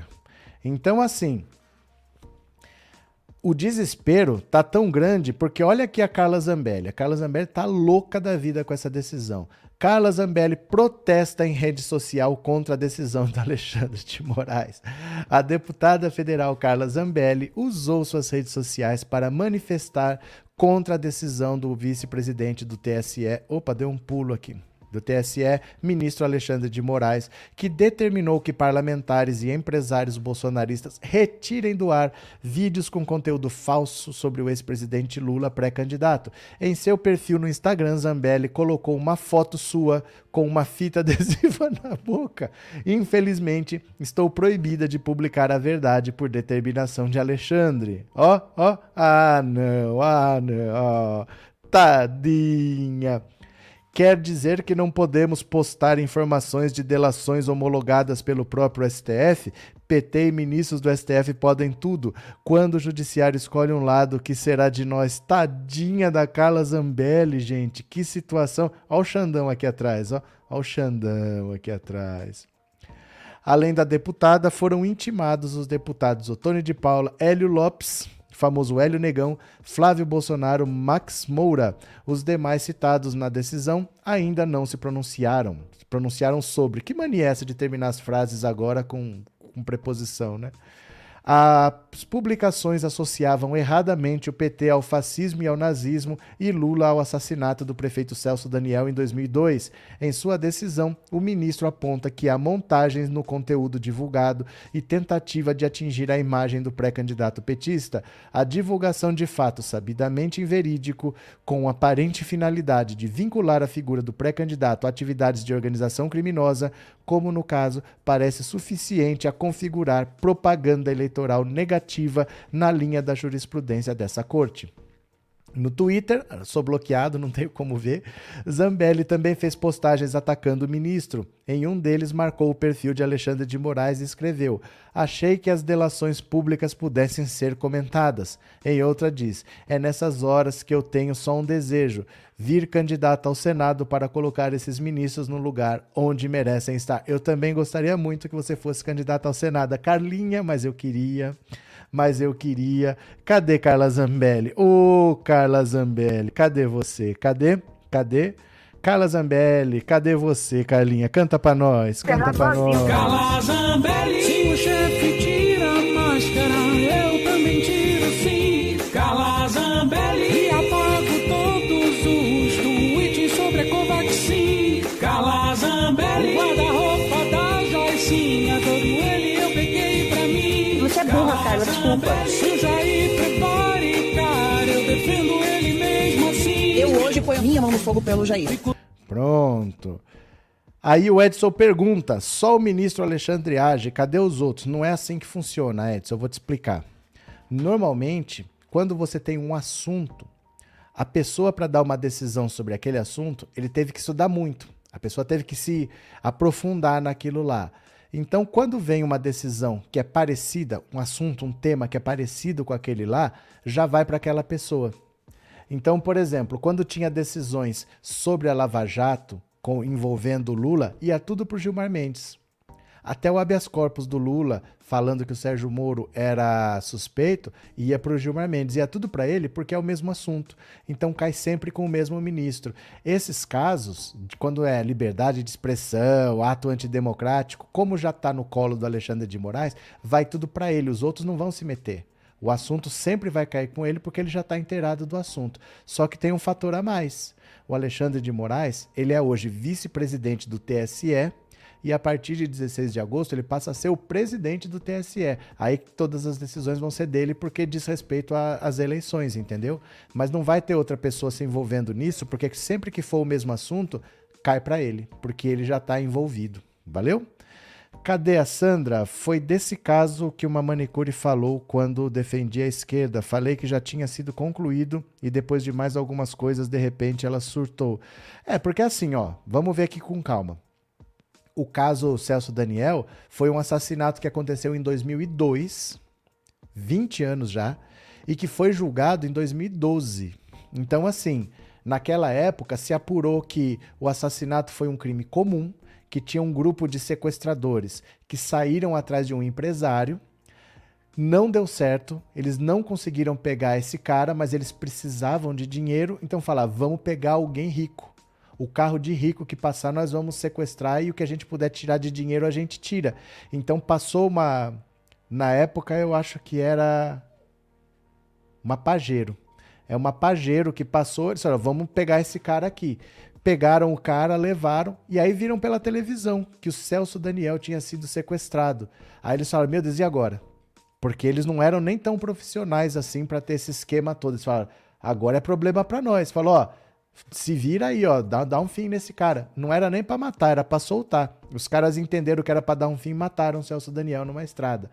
Ele foi assaltado aleatoriamente, foi o que as investigações deduziram naquela época. Eles eram um grupo de sequestro de criminosos que estavam querendo assaltar um empresário para pegar dinheiro, não deu certo, eles falaram, vamos assaltar alguém, seja quem for, e pegaram o Celso Daniel. Isso foi a julgamento em 2012, foram oito pessoas julgadas, foram condenadas, alguns já até cumpriram pena e já até saíram. Então não é um caso que está em aberto, é um caso que já foi a julgamento, é um caso que já está encerrado, não tem dúvida sobre isso. Foi um crime comum, não foi um crime político, foi um crime de alguns bandidos que queriam dinheiro e resolveram a, a sequestrar alguém aleatoriamente. Foi esse o caso da época. Esse é de 2012, é um caso que já está encerrado há mais de 10 anos, né? Cadê? Sandra, é muito estranha a transfiguração de bolsonarista. Tenho parentes que assustam como estão aloprados, surtam do nada. E vai ter que se acostumar. Esse pessoal não volta mais para casinha, não. Eles vão ser assim para sempre, viu? Terezinha Zambelli calada já está errada. Cadê? Célia queima de arquivo e é porque não tinha nada com política fraca juíza. Aí, do que você está falando agora? É o outro caso de Foz do Iguaçu? O governo do PSDB que investigou o caso Celso Daniel. É, tudo que aconteceu nos últimos 30 anos em São Paulo era governo do PSDB, né? Foram sete governos seguidos. Não tem, gente. Esse caso está encerrado. Não tem nem que ficar batendo boca por causa desse caso. É um caso que já foi a julgamento e já está encerrado. Não, tá, não é um caso que está em discussão. É que nem discutir terra plana. O assunto não está em discussão. Por que, que você tem que bater boca sobre terra plana? Não, isso não é uma discussão séria, né? Cadê? Esse pessoal que apoia Lula e gosta dos bandidos do Centrão deveria saber que o presidente não faz nada se não tiver deputados da esquerda para apoiar. Como vai aprovar alguma C? Não entendi, Antônio, não entendi. Os ricos comem picanha nesse governo e o povo pobre, trabalhador, guerreiro come osso. Que país é esse, Edson? Pronto. É cada coice que essa bela leve do Bolsonaro. Ela toma uns coice mesmo. Ela toma umas patadas bonitas. Agora, sabe por quê que a Michele Bolsonaro não estava entrando na campanha? Ela não podia explicar por que, que ela não estava entrando na campanha. Aí a gente ficava, ao mesmo tempo que as ex-esposas entraram, ela saiu, mas ela está prejudicando o Bolsonaro. Não podia explicar. Porque esse motivo ela não pode falar. Mas agora a gente já sabe. Olha só. Espera lá. Compartilha de novo. Efeitos da Covid atrasam a entrada de Michele na campanha de Bolsonaro. Aí esse povo que não quer se vacinar, esse povo que acha que é uma gripezinha, agora tá com sequela, mas não pode falar, né? Não pode falar, a cloroquina não resolveu os problemas dela. Olha só, chamada de gripezinha pelo presidente no início da pandemia, a Covid-19 contribuiu para atrasar a entrada de Michele Bolsonaro na campanha reeleição de Jair Bolsonaro. Segundo pessoas próximas a Michele, integrantes da coordenação de campanha, a doença deixou sequelas na primeira-dama, como uma piora na labirintite e problemas de memória. Aliados de Michele dizem que teria sido por esses efeitos pós-Covid que a primeira-dama não conseguiu gravar as inserções partidárias do PL em junho, como a cúpula do partido desejava também teria sido a razão pela qual ela não acompanhou Bolsonaro durante evento com milhares de mulheres evangélicas na cidade de Imperatriz, no interior do Maranhão, na cidade passada. Aliados de Michele garantem, no entanto, que ela está melhorando de saúde e pretende entrar de cabeça na campanha de Bolsonaro a partir de agosto, quando oficialmente o marido já será candidato. A promessa foi feita pela própria primeira-dama em conversa na semana passada com o senador Flávio Bolsonaro, enteado de Michele e um dos coordenadores da campanha do pai. Aí ela não pode explicar, né? Aí ela não pode explicar por que ela não está participando da campanha, porque ela vai falar que está com sequela da Covid, ela vai falar que a gripezinha deixou sequela, que não adiantou tomar cloroquina. Como é que ela pode explicar que ela não está com uma vida normal? Que ela está com a labirintite atacada, que ela está com perda de memória. Como é que ela justifica isso para o povo que acreditou no Bolsonaro, para o povo que disse que a vacina da China não prestava, que a vacina colocava chip? E como é que faz agora que ela está com sequela da Covid? Brinca com a saúde. Dá nisso daí, ó. Tem acesso a toda a medicina do mundo, tem acesso ao hospital cara, tem acesso a médicos dos melhores, mas a saúde, todo o organismo é um organismo vivo. Não adianta você achar que porque você tem dinheiro que você não está submetido às mesmas regras. Você é um organismo vivo. Agora ela está com sequela de Covid, está com perda de memória. A minha irmã está com perda de memória. A minha irmã fala que a, não é a mesma coisa de antes, não, que ela está com um pouco de perda de memória, sim. E ela está com a labirintite atacada. Por isso, ela não pode falar, ela não pode falar, né? Uh, Michele participou da Marcha para Jesus. Gelma, pronto. Micheque tá dodói, morro de pena, só que não, o povo morreu de verdade por causa da cloroquina e das receitas malucas do Bozo. Pois é, é que ela não pode falar. Ela não pode falar que ela está com sequela, né? Porque não era só tomar cloroquina que resolvia, não era só tomar ivermectina, que é remédio para piolho, mas que eles achavam que funciona. Como é que faz, né? Bozo hoje estava com febre tossindo muito, é verdade também. Cadê?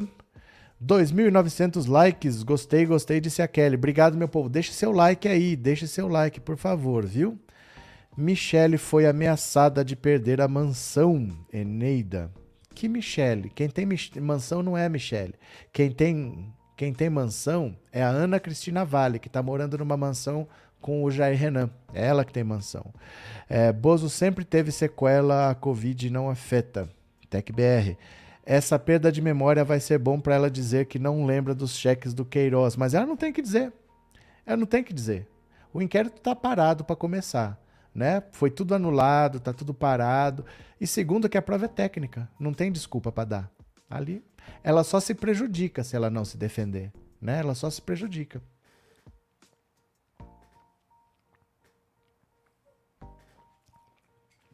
Ela tem que ter uma boa explicação, né? Os embaixadores estão rindo a cântaros da cara do Bozo, mentir para as pessoas mais bem informadas do mundo. Isso não funciona fora do gabinete do ódio. Lemos Júnior, pronto. Deixa eu ver aqui o que mais, ó. Cadê Sérgio Moro, o boneco doido que não sabe para onde vai, o cara que tem mais rejeição no Paraná, o candidato ao Senado que tem mais rejeição? Ê, Sérgio Moro, boneco doido, que não sabe para onde vai.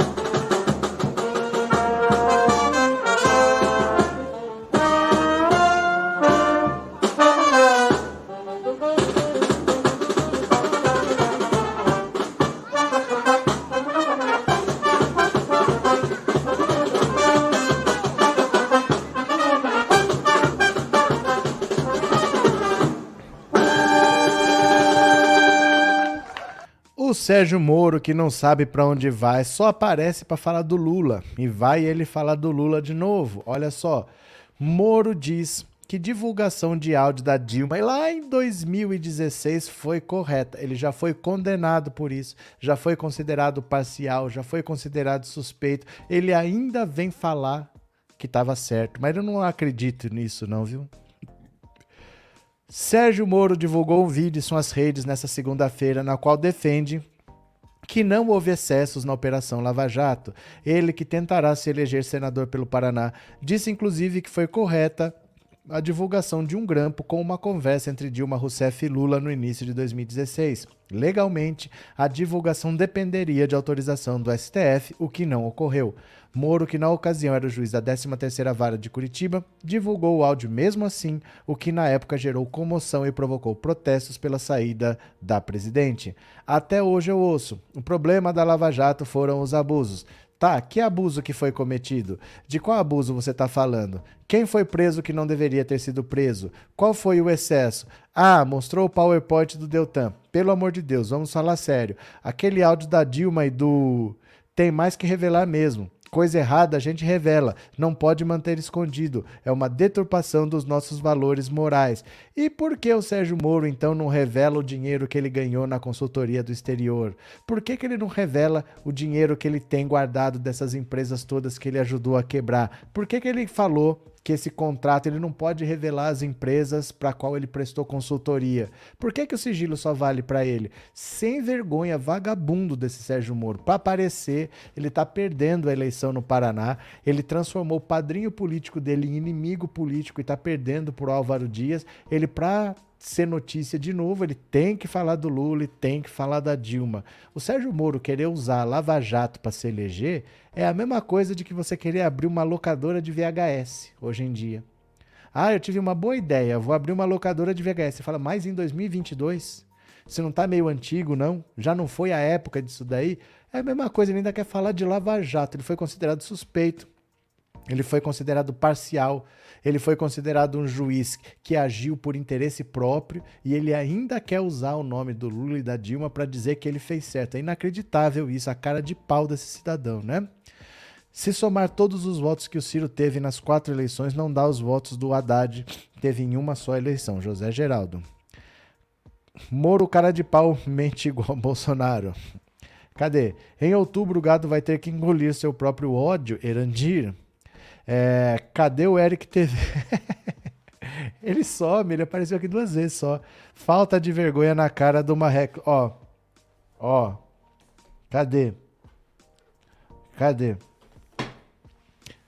Ministro Sérgio Moro, eu te amo! Cadê, cadê, cadê, ó? Cadê o Eric TV aqui? Ele tinha que aparecer mais aqui agora que eu tenho o livro dele aqui, ó. Cadê? Ó, atenção, atenção. Olha o livro, olha o livro. Ministro Sérgio Moro! Eu te amo! É, Sérgio Moro! É! Eu te amo!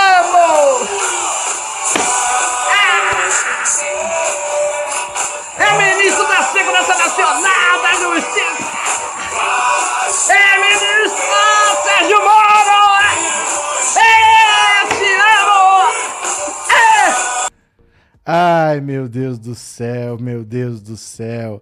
Enquanto a justiça brasileira se abaixar para os Estados Unidos, Moro é um tapa na cara da justiça brasileira. Cadê? Cadê?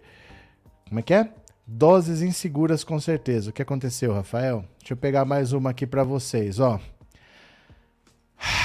Bolsonaro vai receber em Brasília o irmão do Marcelo Arruda lá de Foz do Iguaçu.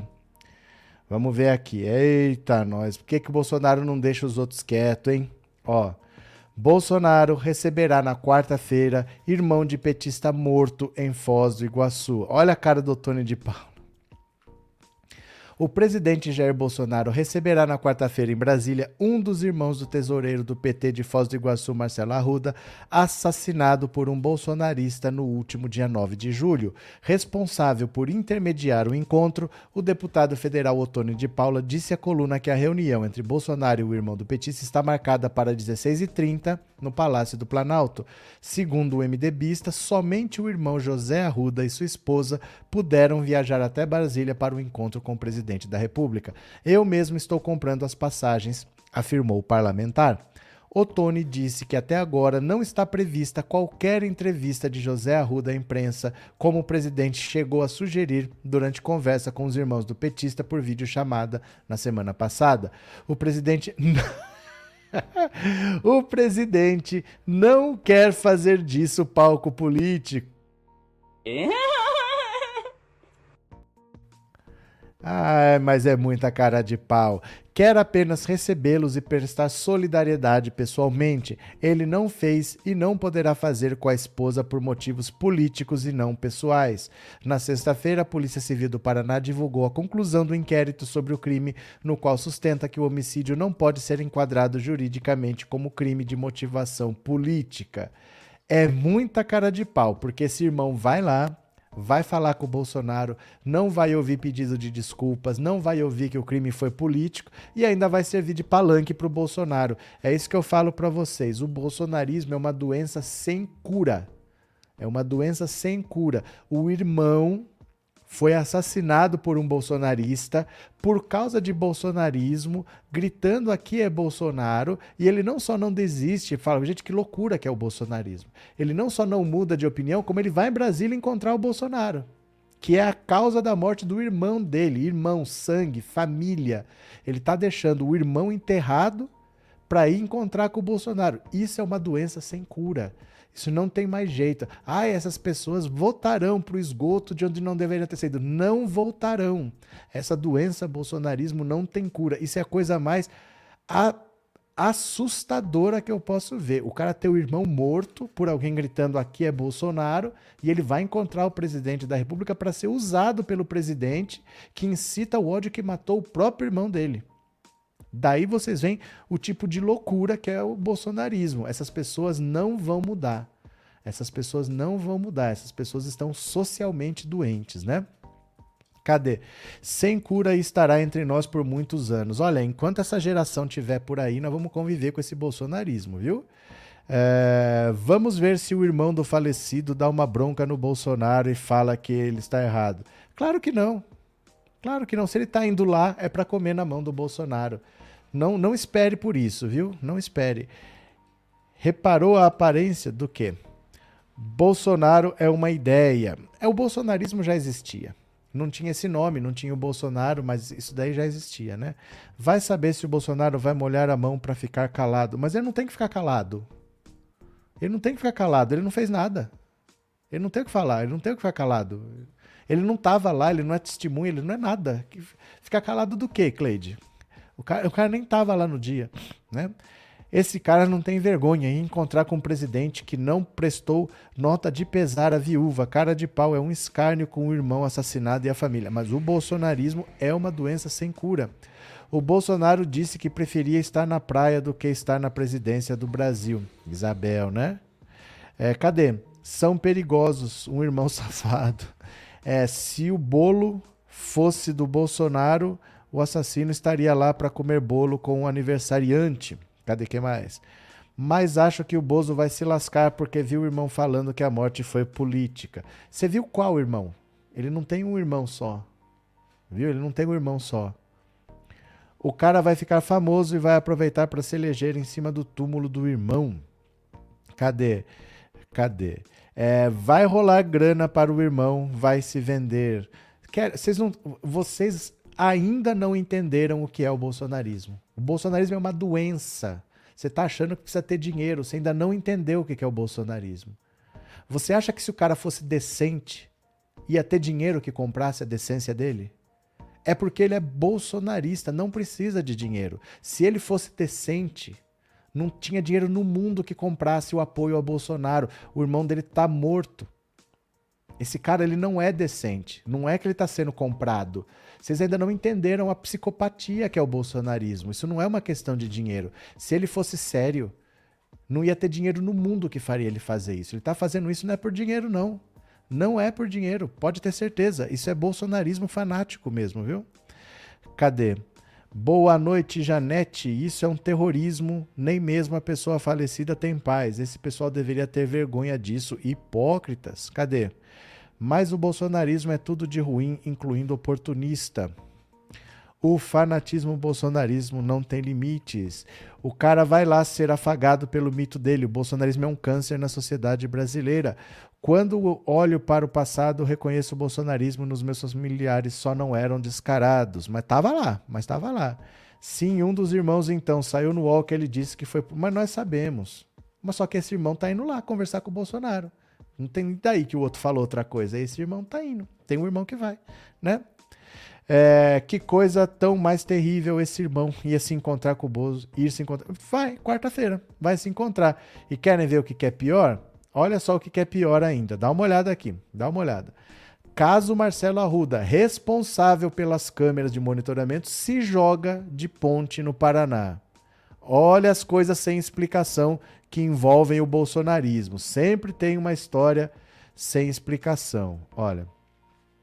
Em mais um desdobramento trágico relacionado ao assassinato do guarda municipal Marcelo Arruda, o segurança da Itaipu Nacional, Claudinei Coco Esquarcini, que é responsável pela instalação e manutenção do sistema de monitoramento da Associação Recreativa e Esportiva da Segurança Física, ARESF, onde ocorreu o crime, se jogou do alto de uma ponte no município de Medianeira, no Paraná, neste domingo. O corpo foi encontrado e a causa-mortes é violenta, queda de plano elevado, segundo o obituário obtido pela Fórum. O bolsonarista Jorge José Guaranho, que assassinou Marcelo, teria visto a festa temática de Lula e do PT por meio de imagens da câmera de monitoramento, o que o teria motivado a ir até o local fazer provocações, que resultaram nos tiros que mataram Marcelo.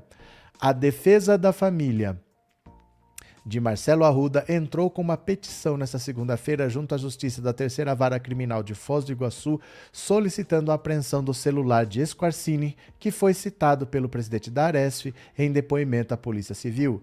Temos um sócio da diretoria também, Claudinei, que ele entende muito disso, ele que fez esse trabalho para a gente, manutenção e instalação das câmeras de segurança. O Claudinei disse que são cinco ou seis pessoas neste momento. Acredita que Guaranho não tinha mais acesso.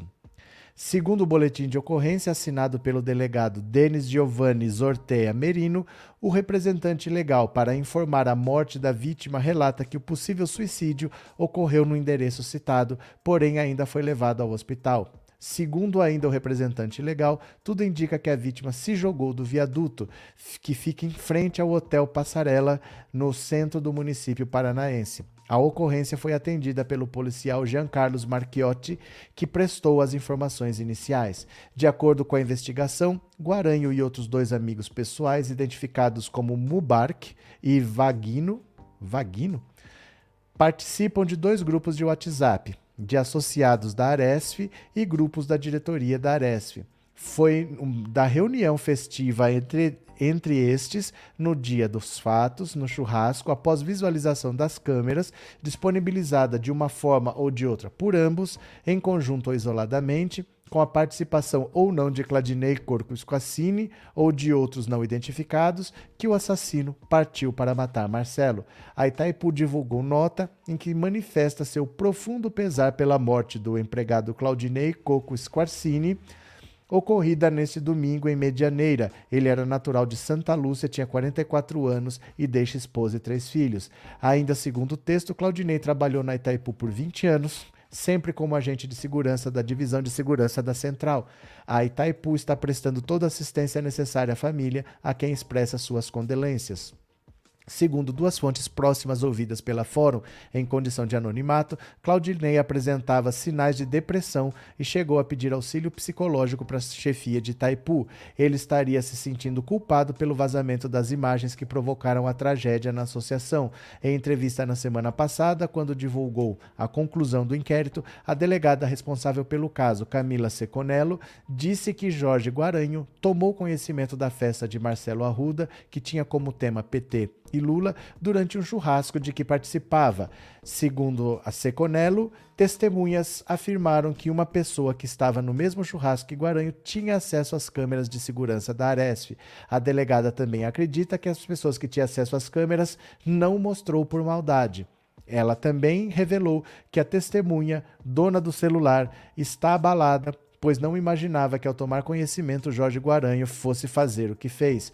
Segundo a delegada, testemunhas relataram que no momento Jorge Guaranho nada comentou sobre a festa de Marcelo e que ele permaneceu por mais de uma hora no churrasco. Então as tragédias vão se sucedendo. As estratégias, as tragédias vão se sucedendo, né? É, Avelino, quem garante que esse cara se jogou do viaduto? Será que ele não foi jogado? Por enquanto ninguém sabe. Por enquanto ninguém sabe o que aconteceu. Né? É, boa noite. Eu não sei qual é mais lamentável, se é desse juiz Sérgio Moro ou aquele do estado de sítio. Não sei o que é mais lamentável, se é esse de Sérgio Moro, do que você está falando, Edmilson? Ou aquele de estado de sítio? Do que você está falando? Não entendi. É, nós da esquerda não somos covardes, vamos em frente. Afro Samurai. Afro Samurai é uma coisa interessante, né? É, para quem já assistiu Profecia 1 e 2, Bolsonaro lembra Damien no personagem do anticristo que. Franklin, Franklin. Frank, Frank. É bom saber se tem câmeras no local do provável suicídio. Deve ter, mas assim. Vou falar uma coisa para vocês que vocês precisam entender em relação ao bolsonarismo. As coisas que acontecem em volta de Bolsonaro não são solucionadas. Vocês ficam nessa, ah, mas se tem câmera, que será que foi? Será que é isso? Gente, nós nunca vamos saber. Nós nunca vamos saber de nada dessas coisas. São assim, as coisas que envolvem Bolsonaro, estranhamente não tem desfecho. As conclusões não acontecem, as investigações não avançam, é sempre assim. Qualquer caso envolvendo Bolsonaro fica no meio do caminho. Esse é o maior perigo. O maior perigo é esse, é que as coisas sempre ficam por meio do caminho. Como eu mostro para vocês, ó, isso não é de hoje. Isso está no meu tweet fixado, lá no Twitter. Ó, dá uma olhada aqui. Se você for ao Twitter, pensando Alto RC, tem um tweet fixado que está aqui, ó. Olha. Postei isso aqui em 2020, há dois anos já. Queiroz não é apenas o rapaz que deposita cheques. Esse homicídio foi cometido por Queiroz e Adriano da Nóbrega, em 2003.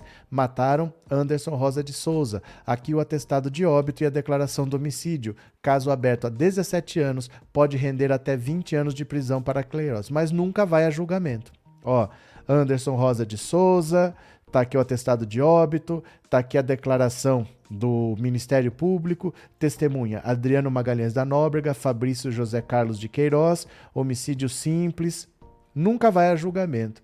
72 vezes já aconteceu o seguinte: a polícia investiga e manda para o Ministério Público. O Ministério Público devolve e fala que precisa de mais investigações. A polícia investiga e manda para o Ministério Público. E o Ministério Público devolve, fala que precisa de mais investigações. Esse bate-volta já aconteceu 72 vezes. Esse bate-volta já aconteceu 72 vezes em 17 anos. E o caso nunca foi a julgamento. É assim.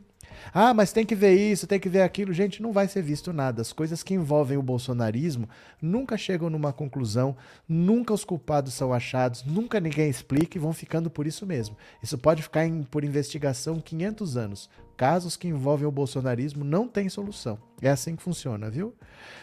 Por isso que eu sempre digo e repito: se a facada tivesse existido, Adélio não estaria mais aqui para contar a história, disse a Val.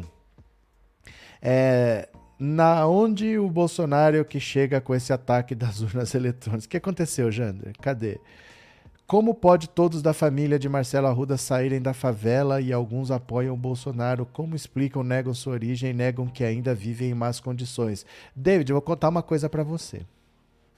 A gente não deveria achar estranho um pobre ser de direita.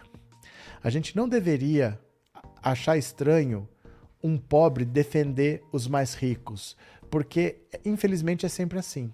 Infelizmente, quem tem poder, infelizmente, quem tem dinheiro, infelizmente, quem manda, impõe as suas ideologias para quem está abaixo. É muito comum você ver a empregada que defende as coisas que o patrão também defende, o artista sertanejo que defende o ruralista, porque ele está pensando no próximo show, tal. Ó, vou contar um exemplo bem simples que eu acho que vai te ajudar a entender. Passou um cara aqui, ó, buzinando. Pé, pé, pé. Eu falei, ah, sorveteiro. Vou comprar um sorvete ali. Ele passou aqui com um carrinho vendendo sorvete. Aí eu comprei um sorvete dele e tal. E ele falou assim: Isso não foi agora, tem mais de um ano, tá?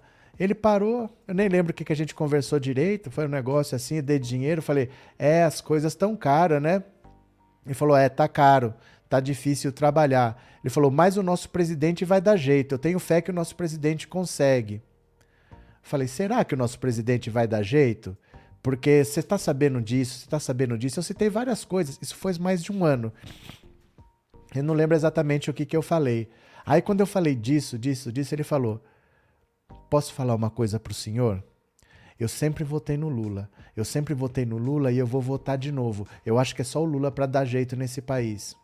Você sabe por que, que ele estava falando aquilo? Porque ele achou que, como ele era um cara que estava vendendo sorvete na rua e eu estava comprando, ele deve ter achado: eu sou pobre, ele deve ser rico, porque ele é o cara que está comprando, eu sou o cara que está vendendo. Então ele deve ser Bolsonaro. Eu vou falar o que ele quer ouvir porque aí eu garanto a próxima compra, ele fica meu amigo, ele fica meu parceiro. Quando eu passar de novo, eu tenho um cliente. As pessoas vão adotando o discurso dos mais ricos, isso é normal. Infelizmente, isso é normal. A pessoa fica muito mais preso nesse puxa-saquismo, em comprar essa ideologia dos mais ricos. O brasileiro que acha que tudo que os Estados Unidos fazem está certo, o objetivo é ir para os Estados Unidos, mesmo sem ser cidadão, mesmo sem ter documentação, porque o discurso do rico sempre é enfiado goela abaixo do, dos pobres. Os pobres eles sempre compram o discurso do rico. Isso não, nem deveria a gente se espantar tanto com isso, viu? Cadê? É... Falta de consciência de classe simples assim. Não é, não é simples. Não é simples. A gente acostumou a falar simples assim, mas é bem complexo, porque o nosso povo ele é abandonado, ele é jogado às traças, né? Então, sem uma boa escola, eles não vão aprender o que, que é isso. E é só você dar educação que aí é comunismo. Aí é Paulo Freire. Aí é escola sem partido. Por que, que vocês acham que eles falam isso? Porque eles não querem que esse povo tenha acesso à informação. Porque senão eles vão ver o quanto eles estão sendo enganados. Então é um povo que está nessa roda, preso nessa roda viva aí há décadas, há séculos, né? E não é fácil quebrar, porque quando você tenta quebrar isso daí, é comunismo. Aí você está querendo doutrinar, aí você está querendo fazer o cara virar comunista. E aí eles dão um golpe, e aí eles tomam o poder de novo. Então, infelizmente é isso, né? Cadê? Tenho fé que veremos toda essa gente na cadeia. Edinalva, cadê? É, pior que é verdade, disse a Kelly. Quem cruzar o caminho do Bozo se dá mal, esse homem é perigoso, até o bandido que assaltou ele morreu depois.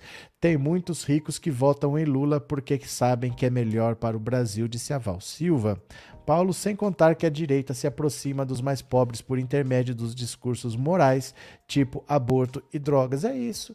E aí, depois que eles chegam pro pobre falando que eles são contra o aborto, que eles são a favor de Deus, da família, essas coisas todas, aí ele fala: se você tá comigo, você também é a favor de privatização, você também é a favor que o SUS seja privatizado, que não tenha mais SUS, você é a favor que não tenha mais carteira assinada, porque você agora você é um empreendedor, então você é um microempresário que vai crescer. É, é, para e pensa, não tem coisa mais contraditória do que um pobre que defende o discurso da meritocracia, porque ele é a prova viva de que isso não existe.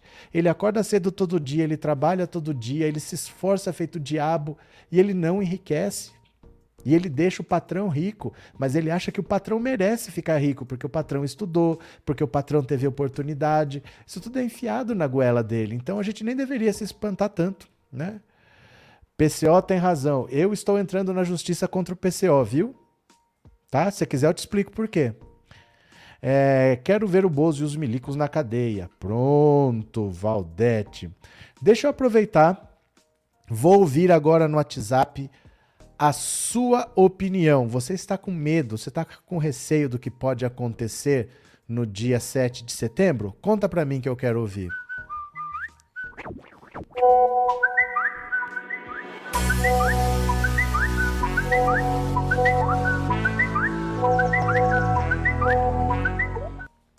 Vamos ouvir a sua opinião.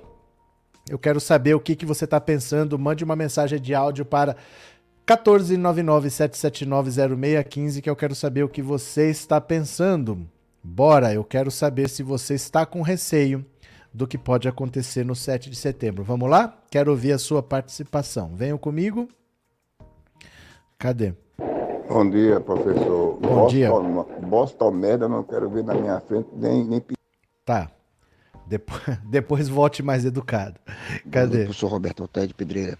É, professor, eu ah. tenho receio dessas eleições, mas é mais no sentido mesmo de essa gente maluca, né? Só o fato desse irmão aí já ir visitar o presidente, né? Um bolsonarista é, é horrível isso aí. Infelizmente. Cadê quem mais? Boa noite, professor. Oi. Marli Sorocaba. Eu tenho sim. medo, sim, professor.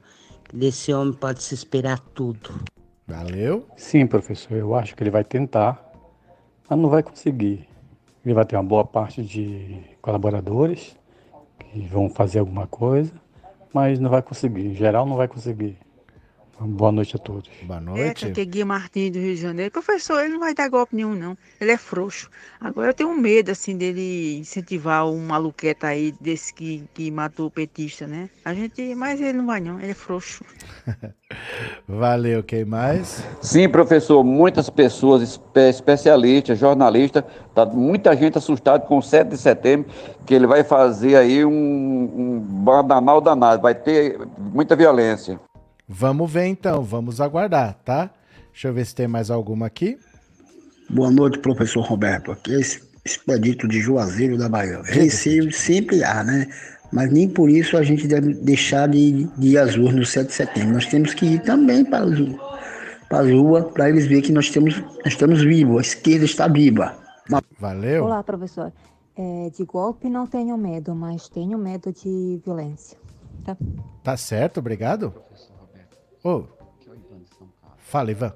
É, com o Bolsonaro pode é, duvidar, mas eu não tenho não, nem um pingo. É o Ivan de São Carlos. Forte abraço a todos. Valeu. Forte abraço então, Ivan.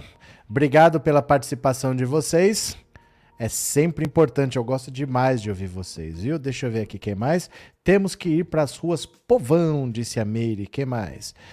Na Globo News não se entende camarote Demetrio. Camarote diz que o impeachment agora é tudo que o Bolsonaro queria, já o Demetrio diz o contrário. Mas é assim, Viajoma, deixa eu falar para você. É... A gente tem que se acostumar com opiniões diferentes. Porque o mundo é assim. A gente não vai ligar todas as televisões e ouvir todo mundo e todo mundo vai ter uma mesma opinião. É por isso que tem eleição. Porque as pessoas têm opiniões diferentes. Ninguém é obrigado a ter a opinião do outro. Não estranhe quando isso acontecer. Isso é normal. As pessoas divergirem é normal. Não é matemática. Matemática, se você for no Afeganistão e perguntar quanto é 2 mais 2, o cara fala 4. Se você for para a Islândia e perguntar, o cara também fala 4. Agora, política não é matemática, né? É normal isso daí. Não estranhe, não estranhe não, viu? Cadê? Então, de tanto que os evangélicos foram possuídos por ele. Morgana respeita as pessoas. Biden já deu o recado de que não vai ter golpe, apenas tem que tomar cuidado com os lobos solitários, disse o Rodrigo. 7 de setembro vai ser um desastre com esse presidente atual, disse o Jander. Parabéns a todos os participantes do Zap, parabéns a todos. Vai acontecer nada, aqueles tanques de guerra estão com o motor fundido, lembram, disse o Benhur. Pronto. Agora, se você mandou a sua contribuição pelo Pix, eu vou ver agora. Bora? Bora?